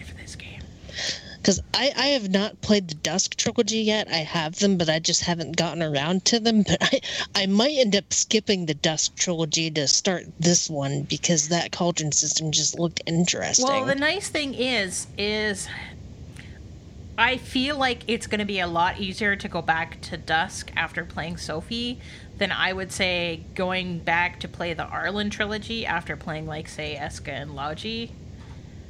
So, yeah, I mean, I wouldn't fault you for playing Sophie first and then going back to the other ones. I mean, I still haven't played. Um, oh, what's the third one in the Dusk trilogy? I want to say Ayesha, Yeah, but you have it. uh, but I don't have it on Vita. Oh, and that's really where my kind of bread and butter for finishing these games has been. but then you can't stream it. I know. That's should stream it. So we're picking up Atelier Sophie when it comes out on the Vita on June 7th in North America. Europeans have to wait a couple days later. They get it on June 10th. PS4, Vita, Collector's Edition, PS4, digital only Vita. So yeah. I'm excited for that game. And there's a really fat guy in it. Yes, that's um Oskar Behlmer. Nice. All right, June 7th here, June 10th in Europe. And physical standard and limited editions also available for the PS4 version. That's what I said. Yeah. I'm just reiterating it because I'm an idiot. All right. Midgar Studio has released a new media update for its Kickstarter game, Edge of Eternity. Um, the let's see, what are they showing? Just behind the scenes footage of the recording of the soundtrack, including um, let's see, stuff written by Yasunori Mitsuda and Cedric uh, Menendez, and uh, that's pretty cool. And let's see, they've also put in a new set of screenshots, some work in progress gameplay footage. It's coming out for PC, Mac, Linux, PS4, and Xbox One. Uh, don't know when it's coming out though, but you can check on that, especially if you backed it, you might care. Um, let's see. And everyone's typing behind my back. What's Sorry. everyone typing about? We're gossiping about you like girls are wont to do. Oh, okay. I, don't mind that then. Yeah, this game looks pretty fun, fancy looking. So Fancy. I I watched the battle system trailer and it looks like a combination of the active time battle and the hex battle system from the later Wild Arms games because you could actually pick where you wanted to be in the battlefield to avoid attacks. Interesting. Hmm. It looked kind of neat. this looks very.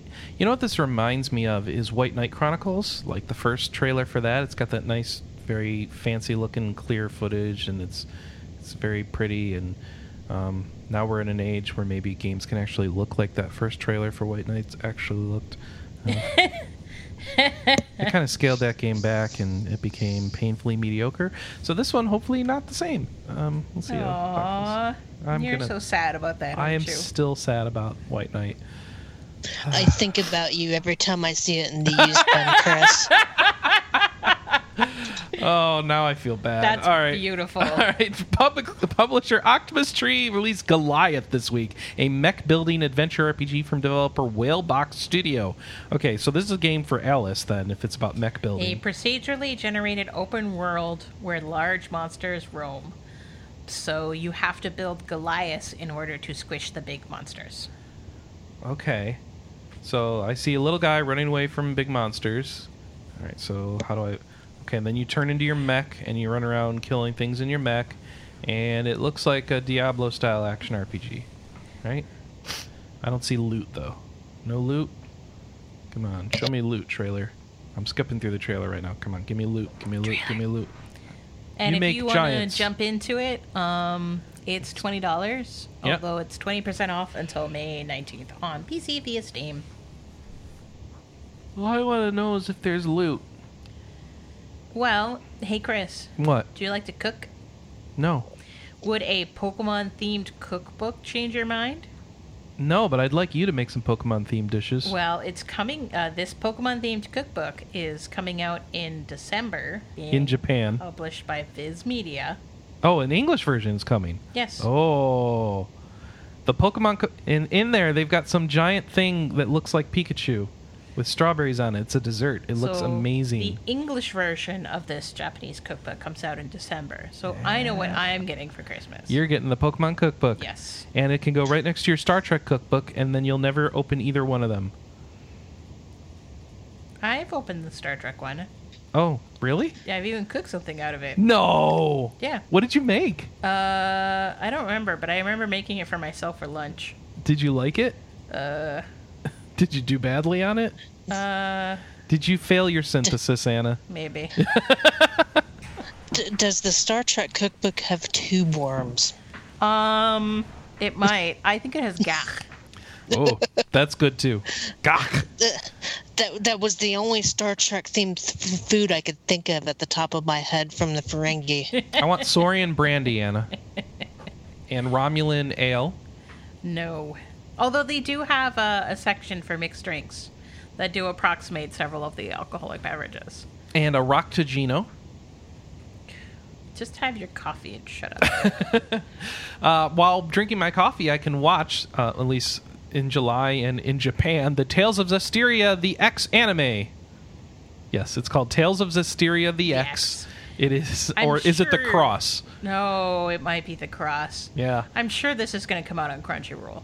It is an anime. Um, uh, yeah, I'm sure it will as well. Coming out in Japan, uh, in Japan in July, and you can watch if, if you don't want to finish playing the game, um, you can just watch the anime because you know that's sort of the same, right?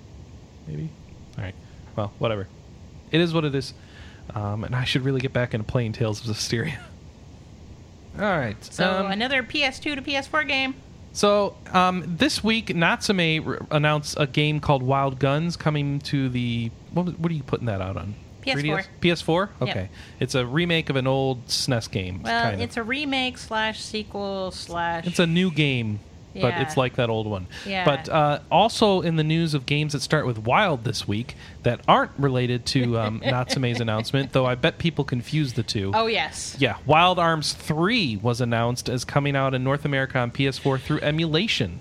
So this is just an emulation of the old of the Right. So original this Wild is Arms part 3. of the PS2 to PS4 program. yes. It's But like the Nintendo Virtual Console. I just like that you guys announced a game that has nothing to do with RPGs or Wild Arms, but you got to deal with all the headaches because somebody chose to announce Wild Arms 3 re- re-release this week. yeah, but that's You okay. poor thing.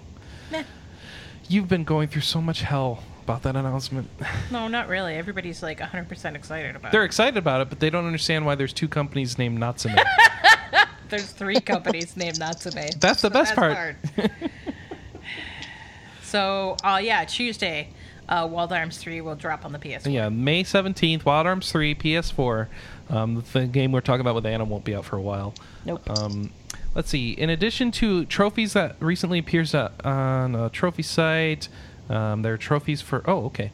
So- yeah, so the trophies for Wild Arm 3 showed up on a site called Exophase, and now Kinetica trophies also showed up there, so people are wondering if that's going to come to the PS2 as well. So, we'll see. Wild Arms 3 this Tuesday. And then final news of the week is a couple Kickstarters going on. So we'll do our normal Kickstarter co- coverage. First off, we've got uh, Nadia game- was here? yeah, from a Dutch developer, Joop Aben. I don't know how to say his name. Um, he wants nine thousand six hundred eighty-seven dollars. He's at one thousand two hundred forty-three so far. Uh, the blurb is explore the meaning of life in this fresh RPG featuring a never-before-seen battle system and a dose of eight bits, eight-bit nostalgia. Um, never-before-seen battle system. Yeah, I'm not sure I buy that. I'm well. I'm trying to see it, so I don't know. Oh wow. No, it, it's a little different actually. okay. Yeah, this is weird. You kind of you drag your guy up to different. Okay. So it's more of a you know you're moving between three different um, lanes on your side of the battlefield, and you have to be where you- which lane you're in matters and what action you're taking. I don't know. So it's kind of a lane-based battle system. So that's cool. So I haven't seen that one before. Well, I mean we've seen lane-based battle system before, but it's at least different than normal.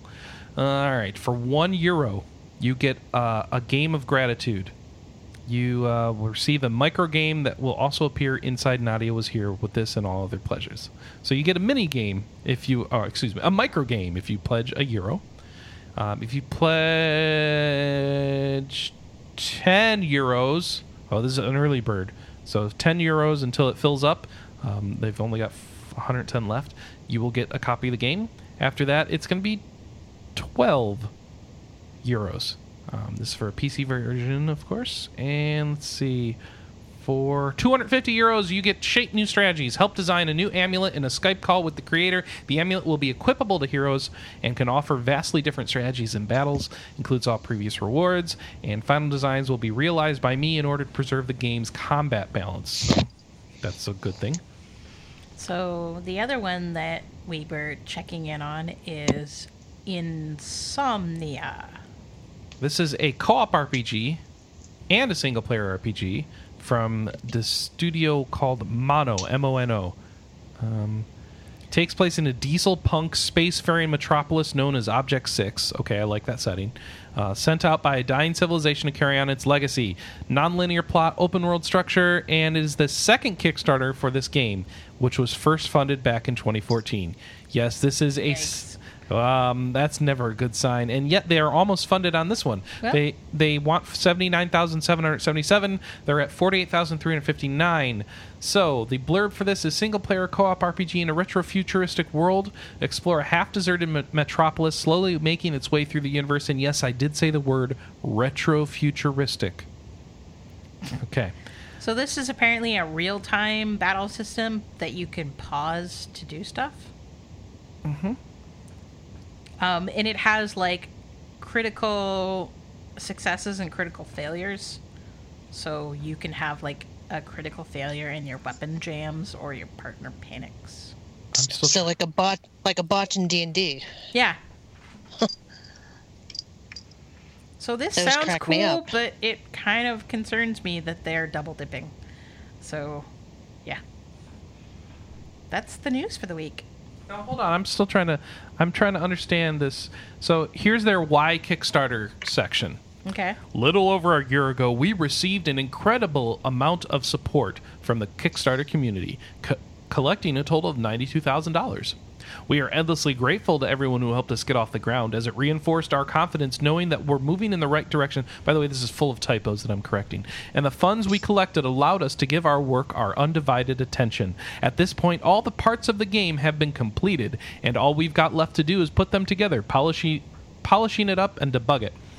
Over the last year, we invested more than £100,000 from our own pockets so that we could take Insomnia to this point. We are currently spending around £12,500 a month in the development process for Insomnia, and the current schedule calls for another four months of development and work on the game post this Kickstarter campaign putting the final pieces of the game together, final review of the text, final recording voiceovers, localization work, etc.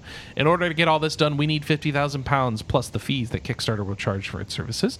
Now that we've finally fully staffed, excuse me, now that we're fully staffed and efficiently working towards an end goal, we've decided to ask the gaming community for one more and final bout of support.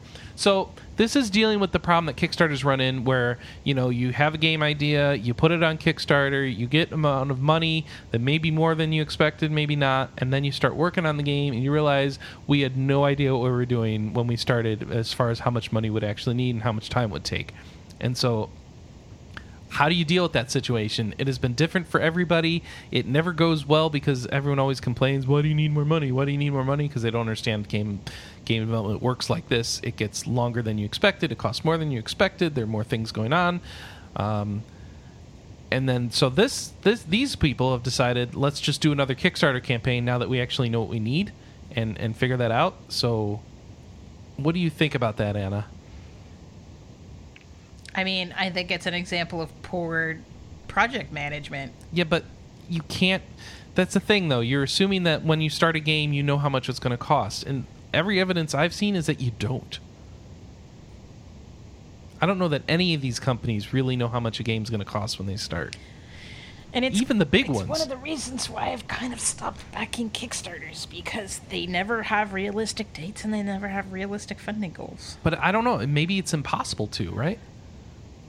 No, I don't. Because there are some people who get it right. There's just a lot more people who get it wrong. Hmm. I guess So- if you expand the scope of your game to kind of hit what your what your dreams are, then it's definitely going to be more than you expected. So where do you get that money from? I, I don't know that asking the community for another for another round of funding is bad. I mean, the alternative is they're asking investors or publishers for that money, right? Someone's got to pay it, or they have to cut all this stuff out of the game. And would you rather have a better game, or would you rather they ask you for more money? Or would you rather they just cut everything?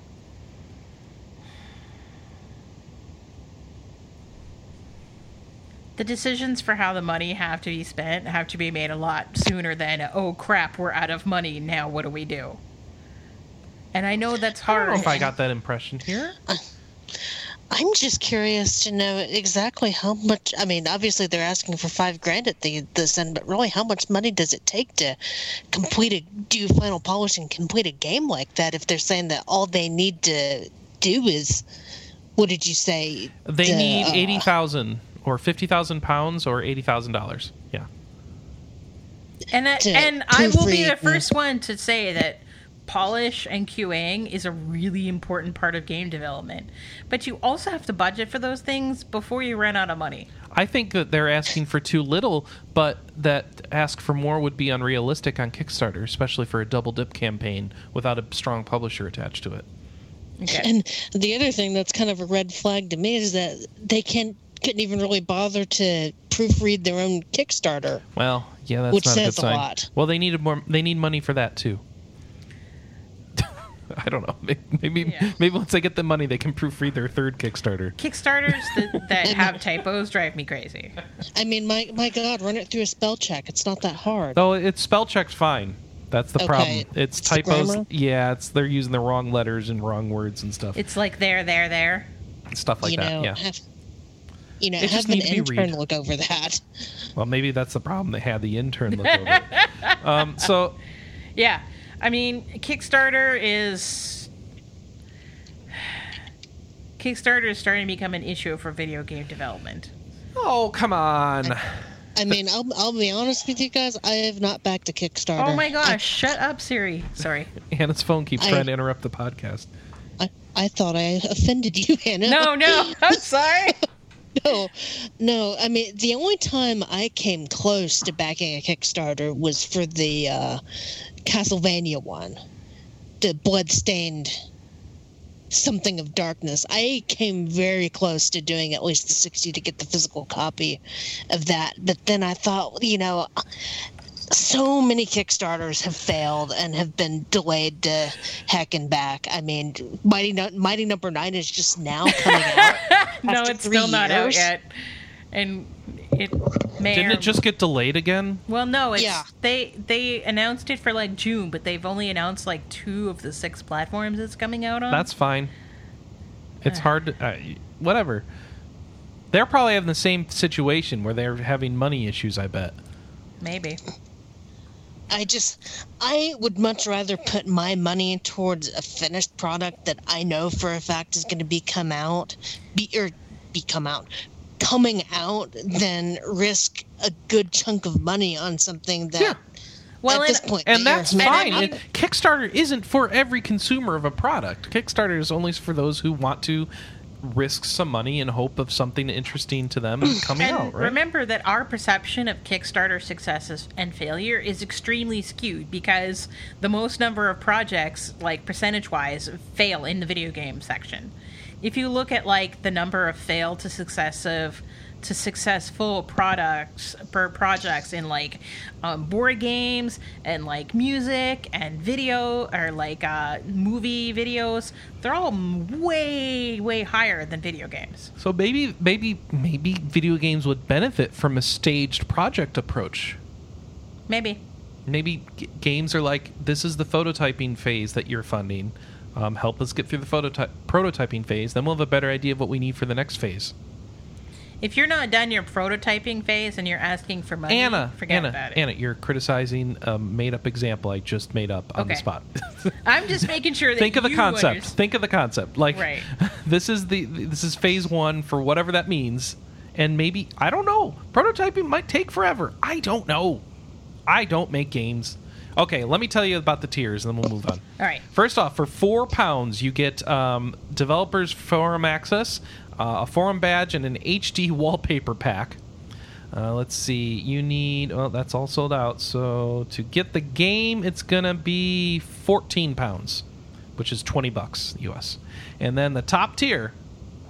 Let's see. Is it? Well, goodness, there's a lot of tiers. All right. So the top tier is four thousand pounds, uh, five thousand eight hundred and two US dollars. They've got one left out of one available. Um, you get all of the above plus a hand forged insomnia outfit. You receive a one of a kind insomnia outfit for you to wear or display. Check out the image on the left to see how cool it looks. Plus you work with a team to design a small location of the game where players will be able to receive a unique quest created by you. And you get your forum badge upgraded to the safar forum badge whatever that means Now, let's look at this outfit anna have you seen the outfit I don't know. Let's see. Outfit, outfit. I'm trying to look at it right now. Way down here. Safar. Safar. Where's this outfit? I don't see it. Uh, I didn't see it on the page either. Oh, so wait. maybe Oh, here it is. was Hand forged outfit. Oh, wow. And they do mean hand forged because it's very metallic. Oh. It's like armor and stuff. Interesting. Yeah, that looks cool. You could do some wicked cosplaying, assuming you know you fit into it, um, which would be an issue for me. It looks like. Um, How how much was this reward? Oh, four four four thousand thousand pounds. pounds. Yeah. Hopefully, it doesn't weigh four thousand pounds. Um, and there's a video actually previewing the outfit, so they've got the breastplate stuff going on, and oh, it looks pretty. It's only fifty-seven hundred dollars. You're right. Uh, No, fifty eight hundred. Five thousand seven hundred and forty-three. Oh, it changed since uh, the Kickstarter page. Could be. Hmm, interesting. Different exchange rates. Yep. All right, that's the news for the week, folks. So let's. uh Feedback. Oh, I better get up the voicemail here. Uh-oh. Well, while you're doing that, yep.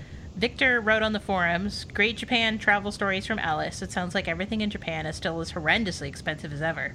Uh huh. I used to dream of visiting Japan, but now I'd rather stay home and save my budget for video games." Also, the word for sexually explicit Japanese games visual novels that you are searching for is eroge? Eroge. Eroge? Aerog, aeroge, I guess. Okay. Yeah. There doesn't seem to be much difference between the meaning of eroge and hentai. Hmm. I don't play eroge games, but the CRPG addict did play one once called Rance on his blog. He hated it, and from the description, I can safely say that I would hate it too. All right. There was Even the name sounds offensive. there was something else someone posted this morning. Yes, Seraphim Kitten um, says Raccoon Tactics had a huge influx of cash in the last few days and is, and is funded. So he's referring to Arcadian Atlas, which is the game that we could not for the life of us remember the name of. While I still look forward to playing Unsung, Unsung Story in a distant future, I did not put any money towards this one, despite the raccoonian nature Kickstarter rewards and weapons which fire raccoons or make people into raccoons. I'm also worried they don't realize how awesome a raccoon-based tactical, uh, raccoon-based tactical-based game is because their trailer seems to be about non-raccoon things, non-raccoons doing really boring non-tactical things. Well, yeah. we- Sorry. Thank you, Seraphim Kitten. Thank you, sir. All right, now we got a call from Matt. Matt from Texas. Go. Go. I was going to make, uh, this is Matt from Texas, uh, but down the forum, so I was going to make one quick, uh, recommendation. Since you liked, uh, Tales of, uh, Hysteria, I know that, um, you probably dabbled in all the Tales games, but I don't know how far you got into Tales of Vesperia, the 360, but that by far is the best Tales game. Okay. What I was going to get to is, um, since in uh, Japan, the uh, Persona 5 release date is so close to the Final Fantasy 15 release date. While I know that uh, the PS4 is not quite as, as caught on there or even console gaming. But do you, how, how do you think those games compare? Because I really, you know, I, I know that Final Fantasy 15 will outsell it overall in, in Europe and, and America. But I think Persona 5 will actually give it a run for its money over there in Japan. Um, I'm not saying I think it's going to be a better game, but it, it it may very well be. But okay, uh, it was, it was a great listen to y'all. You had a good podcast. Uh, all right, talk to you later. Bye. I think I'm going to refute one point that he made. I don't think it's an automatic given that Final Fantasy 15 is going to outsell Persona 5 in North America. I think it's an automatic given. I don't know. I I- think I- the numbers at the- are. I think the numbers are going to be a lot closer, especially Here, I if they think- come I out think really thing- close to each other in North America. I think you're a bit skewed here. So on our site, it's very clear that there's more excitement for Persona 5 than Final Fantasy Yeah, 15. but I'm not correct? talking about just RP right. Gamer. But take a look Remember, at the I have- craziness that happened after that Final Fantasy 15 event. People were crazy about pre-ordering that game and talking about that game. Yep. Look at the craziness that happened after the uh, the the Tokyo Tower stuff. yeah, Nothing. No, that's not true at all. Nothing in the mainstream, Anna. Uh, Now I know that was in Japan, and I'm comparing it to something that happened in the U.S. Yes. So maybe a, a U.S. But there, you know, Persona 5 is not going to get that level of marketing, okay, that's true. and I just don't think it's going to be in front of people in the same way. And I think Final Fantasy means something, and that the majority, the when you're talking the mainstream video game players, they're buying brands more than they're buying games, and I think the Final Fantasy brand is going to be worth more there. Uh, that's Okay. Now that said, I don't have a clue what's going to happen in Japan. I don't have a freaking clue. I really can't predict how that one's going to go, and I'm really excited to see because I kind of want to know too. It, are Japanese people going to buy one more than the other, or is it going to be equal? Is it the same market there? I, I don't know. I don't know. I just I am concerned with the assumption that Final Fantasy 15 is going to completely blow away Persona 5. I just I feel Okay. that that's wrong. All right. I think if anything, and at least in Japan, it's going to be dead even because I mean, look at the sheer amount of Persona 4 merchandise and spin-offs and stuff that you can get. I mean, Persona 4 was crazy, and I, I have a feeling that it's going to blow up even worse with five. You can get And I'm Persona kind of I'm kind of banking on that because I want I want Morgana merchandise. so much hurts. Anna, Morgana, can't you buy? Can't you buy the Final Fantasy 15 car? No. Okay. There was one that was being made and it's going to be given away in some Oh, fashion. okay. I don't think it was ever detailed. I bet you they'll make it available. Okay. And I think that trumps a snowboard. Says you. Yeah, all right, fine. What do I know? Can you buy a chocobo? No. Oh, But that, that being said, I am kind. I mean, I was disappointed that Persona Five is probably going to be delayed until 2017. What? But at the same time, I Wait, really what? didn't want to have to choose. no, Wait, that's just what, I speculate. I don't know that that. Yeah, that's. I speculate too. Oh no, I, noise. I don't know, but that was kind of cool. that was awesome. I don't know what that was. I don't think it's going to be 2017 in North America. I think we're going to get a release date at E3. Maybe December. I wouldn't be surprised if it was really close to September. Where Where did you hear 2017? Just me speculating or something else? You, probably you speculating and 'Cause just uh, keep- please recognize I don't know what the hell I'm talking about. All right. no. Please, I want to make sure that's clear. Okay, I, I think 2017 was just a very long-winded guess. Yeah. particularly on my part because I don't know where they're at with the localization right now, and I don't know, you know, assuming that they start localization right after the Japanese release date, or if they're kind of working on it simultaneously, or what. Yeah, I, and I haven't heard. Uh, Anna, have you heard about localization status of P5? Yeah, is, are they doing it in sync or are they waiting until the Japanese game's done? She says they haven't elaborated. I don't know what she's doing. Anna, come back in here. No, we need you. I don't know what she's doing. she just ran away to Um, another I- room. I, I mean, I want it sooner, but I would not be the least bit surprised if. Oh, the and bit the other thing that makes me back. think that it's this year is uh, John Hardin on Twitter basically said that we're going to hear about Persona 5 at E3. John Hardin being Atlus's PR guy. Yeah, like their senior VP relations or whatever.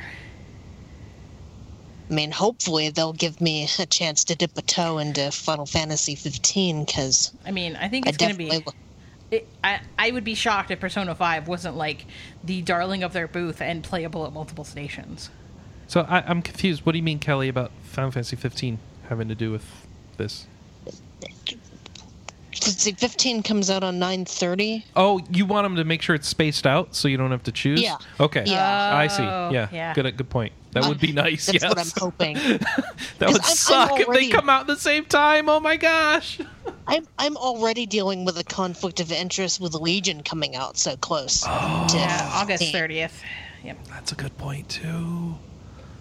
Oh man. I mean, for me, it's not going to be hard to divide my time because in the evening I'll be playing Legion with Chris, but during the daytime when I have my up and down work schedule, I'll be Wait. playing. Wait. When do I get to play? You get to play Legion with me. Oh, I don't get to play 15. No, no, you're going to watch me stream it. No, I have to do work during the day. This sucks. Oh, you have a second monitor. No, I have three monitors at work. Yes, Actually, you have, you have a, you have a spare monitor. You can watch I me play. I can't. What if my boss walks in? Um, Yeah, you didn't think about that. Get one of those Alt Tab uh, kill switches on your foot. I love it. I just press a button, and my my screens all fill up with Excel spreadsheets or something. That'd be great. Uh, all right. Let's hit up the new releases for the week. We're almost done. Let's let's bring this home. All right, this week, Anna, I need you. Okay. Come back. She keeps running away. What are you doing? I don't know what my wife's doing, and it's driving me crazy. But I should stop interrupting you, um, you dear listener. You've come here for new releases. You really haven't, but I'm going to give them to you anyway. PlayStation 4, uh, it's already out. Doom, Homefront: The Revolution, My Night Job, Life Goes On, Done to Death, Shadow of the Beast, Shadwen, Soft Body. What is Soft Body? Um, Soft Body. It is a game, a meditative action game where you control two beautiful gooey snakes at the same time. In the game, you paint the world with your body, and as you do so, the world changes around you and reveals new obstacles and challenges. Okay, that's um yeah, it's supposed to be a calming game. All right. Well, there you go. Uh, Valkyria Chronicles Remastered is out this week. Oh boy, is Chris finally going to finish Valkyria Chronicles? Anna shouts no from the other room. Wild Arms 3 is out this week, we mentioned earlier. On the Xbox One, they've got Doom, which already is out, and Homefront: The Revolution. Or maybe the Doom game isn't out on. Maybe it's only out on PC. Maybe the console releases are out this week. Maybe that's what's going on there. All right. Um, Wii U picked up uh, this past week 8 Bit Hero, Color Symphony 2, Queen's Garden, Super Meat Boy, Tachyon Project, and The Legend of Zelda's Phantom Hourglass on the eShop. The 3DS picked up Disney Art Academy and Words Up Academy. Um, and then over on the Steam, uh, we have a bunch of random games. We've got Ace of Worlds, Ad Exultrum, Ad Exultum, Exultum, oh, it's a VR game. Crush Crush, Doom, Duskers, Dynabomb, Fatal Flight, Fleetcom, Goliath, Heroes of Loot 2, Innocu- Innocuous, Innocuous, Innocu- Innoc- innocuous. Innocuous. Okay, that's Yes. that's a weird spelling of something. Last fight, life goes on, done to death. Koihime Enbu, uh, Madness Cubed, Moonstone Tavern, a fantasy tavern sim. Anna, Anna, it's a tavern simulator. I think you need to look at that. That i- sounds like an name? Anna game. Mon, Mon Moonstone Tavern. Oh. Okay, let me go to. Everyone Steam. go check out Moonstone Tavern. That sounds like an Anna game. All right.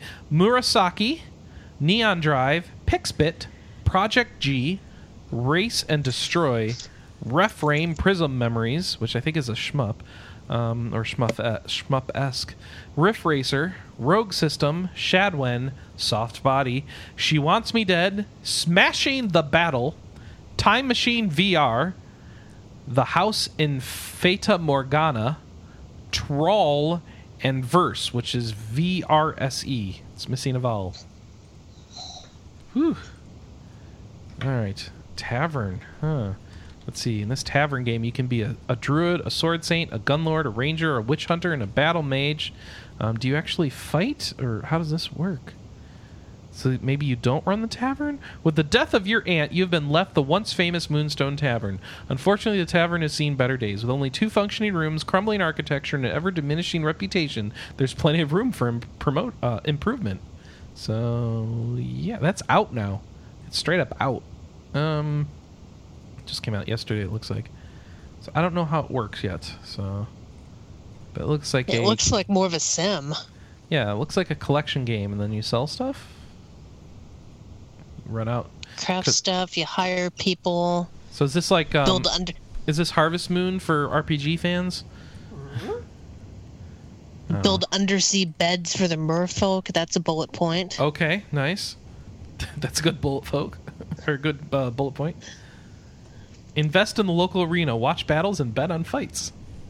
Settle into your new life by getting married and having a child. Uh oh, Anna, this is a competition for you now. This is a Harvest Moon game. Um, find, Take part in a non-compulsory RPG storyline that will place you and your tavern at the center of a plague amidst a magical war that threatens to overcome the three kingdoms. and then you can find and ride the mystical pink unipony. That's what it says. All right. So maybe I'll get Anna to try that. So that's uh that's new releases for the week. Guess I have a question for you. Yes, What are you gonna play? I think I'm going to be giving Bravely Second more of an effort. Um, like Anna said, it's going to pick up a little bit more, and I'm I really want to see what this title screen changes to because I wondered about I wondered about the title screen thing the second that the subtitle was announced. I think everybody did. You know, once you knew that the gimmick from the first game. Yeah. So I want to see what this is that's about. So I'm definitely going to put more time into that this week, and then more Final Fantasy 12 and maybe Record Keeper when I'm killing time. Anna Marie. Um, more Final Fantasy 11 because I want to get Dancer as close to 99 as possible. And then um, I think I'm going to try Tokyo Twilight Ghost Hunters on the Vita. Ooh, cool. So we'll see how that goes. And then I'll Alright. probably play some more Gems of War on PS4. Maybe I'll stream that. Okay, I'm sure that I don't know about Gems of War being a good streaming game. Yeah, we'll see. Okay. You should play Ratchet What and kind Clank. of? Oh, go ahead. sorry. What what kind of RPG was Tokyo Twilight Ghost Hunters? Um, it is. Um, Alex Fuller has a review on the site, yeah. but how does this one work? It's like I don't know. there's there's puzzle pieces and stuff. I don't. It's weird. Yeah, so it's kind of done up like an anime where you have Anna. small. Oops. I didn't know that was me. Sorry. was you. you have like small episodes that you play. Yo, uh, Yokai Watch is set up in the same way, where it's like each ep- uh, you have sort of self-contained small stories in each episode, which has intro and outro credits, and then it builds up into a bigger story. I don't know a lot about the. You kind of you kind of tell people to where to move around on a map, right. and then like they they they they will. Uh, yeah, it's almost like a visual novel. Yeah, Huh. and then it's like it's a strategy game because you're controlling pieces on a board essentially. And I mean, I keep meaning to play this because it's basically developed by Toybox and Arc System Works. And Toybox is where Wada-san, who's the father of Harvest Moon, went. And Arc System Works has a bunch Oh. of really cool games that Natsume is partnering with them to, to, to publish. So, What- wait, why was a Toybox game not put out by Natsume? um, that's weird. because I'm pretty sure it's M rated. Oh, okay. Oh, that would make sense then. Interesting. Hmm. Well, Yeah. you'll have to tell us how that is. Yep.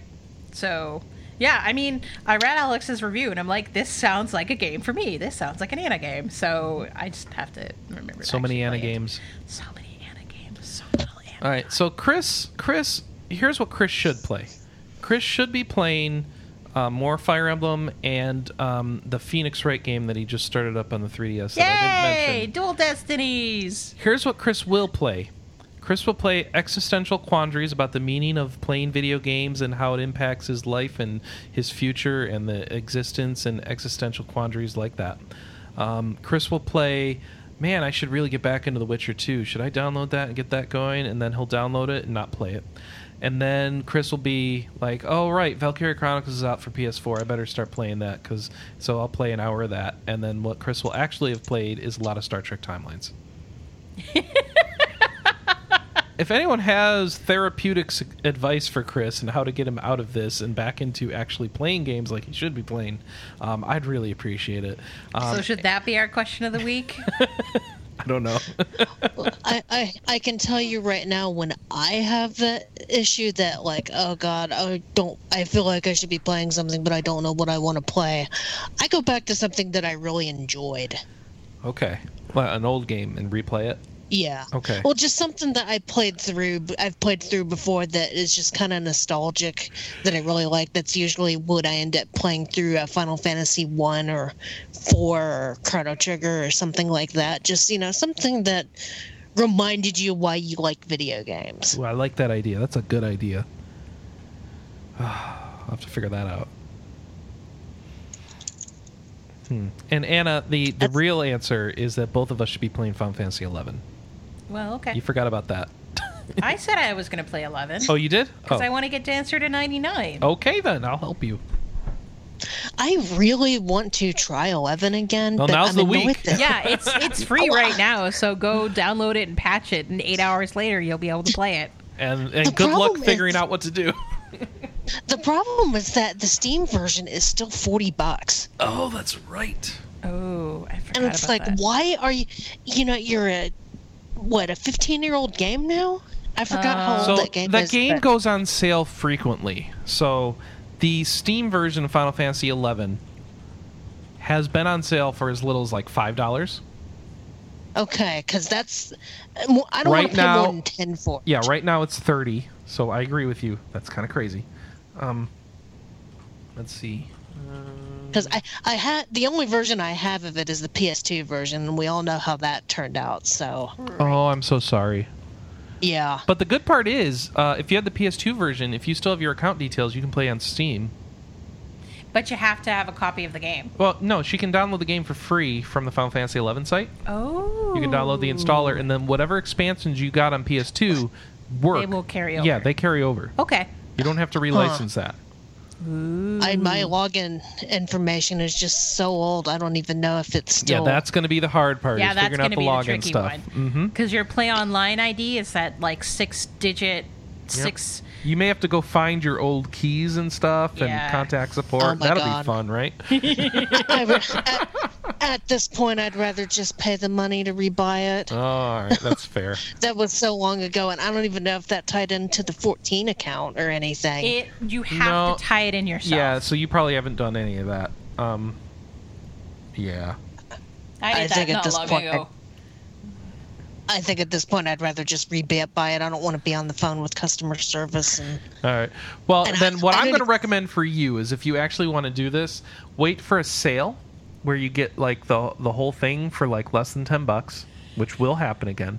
And then you'll get 30 days of t- playtime and you just start a new account and go for it, right? You right? could play on the what server are we on? I don't remember. Shiva? Um, yeah, we'll we'll double check. we'll have to figure that out. Well- Whatever one we're on. it's, it's on my wish list, so it should tell me the next time it's on sale. Okay. There you go. Yeah. And then I'll p- come play with you guys and not remember what the hell to do. That's okay. I barely like know a what I do. plan. I barely know what I'm I- doing. I did not get very far in that game the first time I played it. Me neither. I didn't get very far in the first three times I tried to play it. Or you could forget all this and just play 14. I would rather do. I would actually rather do that. I have a 14 account. I Yeah, just haven't. I haven't upgraded to Heavensward yet. Yeah, maybe I'm going to recommend, unless you're feeling very nostalgic for 11, maybe you should just play 14. yeah. All right. Well, with that, we're going to wrap the show. Thanks, everybody. If you've got answers for our question of the week, which is uh, offer therapeutic advice for Chris, um, write them in. You can send them to us three different ways podcast at rpgamer.com, forums.rpgamer.com to the latest updates section, and you'll find the show thread in there. Or you can uh, call in and tell us uh, what you think. Give it, give us your best, um, you know, your, your German psychologist voice or whatever, And uh, 608 729 4098, 608 729 4098, or attach an MP3 to your email to Podcaster RPGamer. We'll go through it and figure it out. Um, until next week, everybody, thanks for being on. Thank you very much, Kelley, for joining us for the first time. And uh, we'll Not see everybody. We'll see everybody next week. Bye-bye. Bye bye. Bye bye. Bye bye.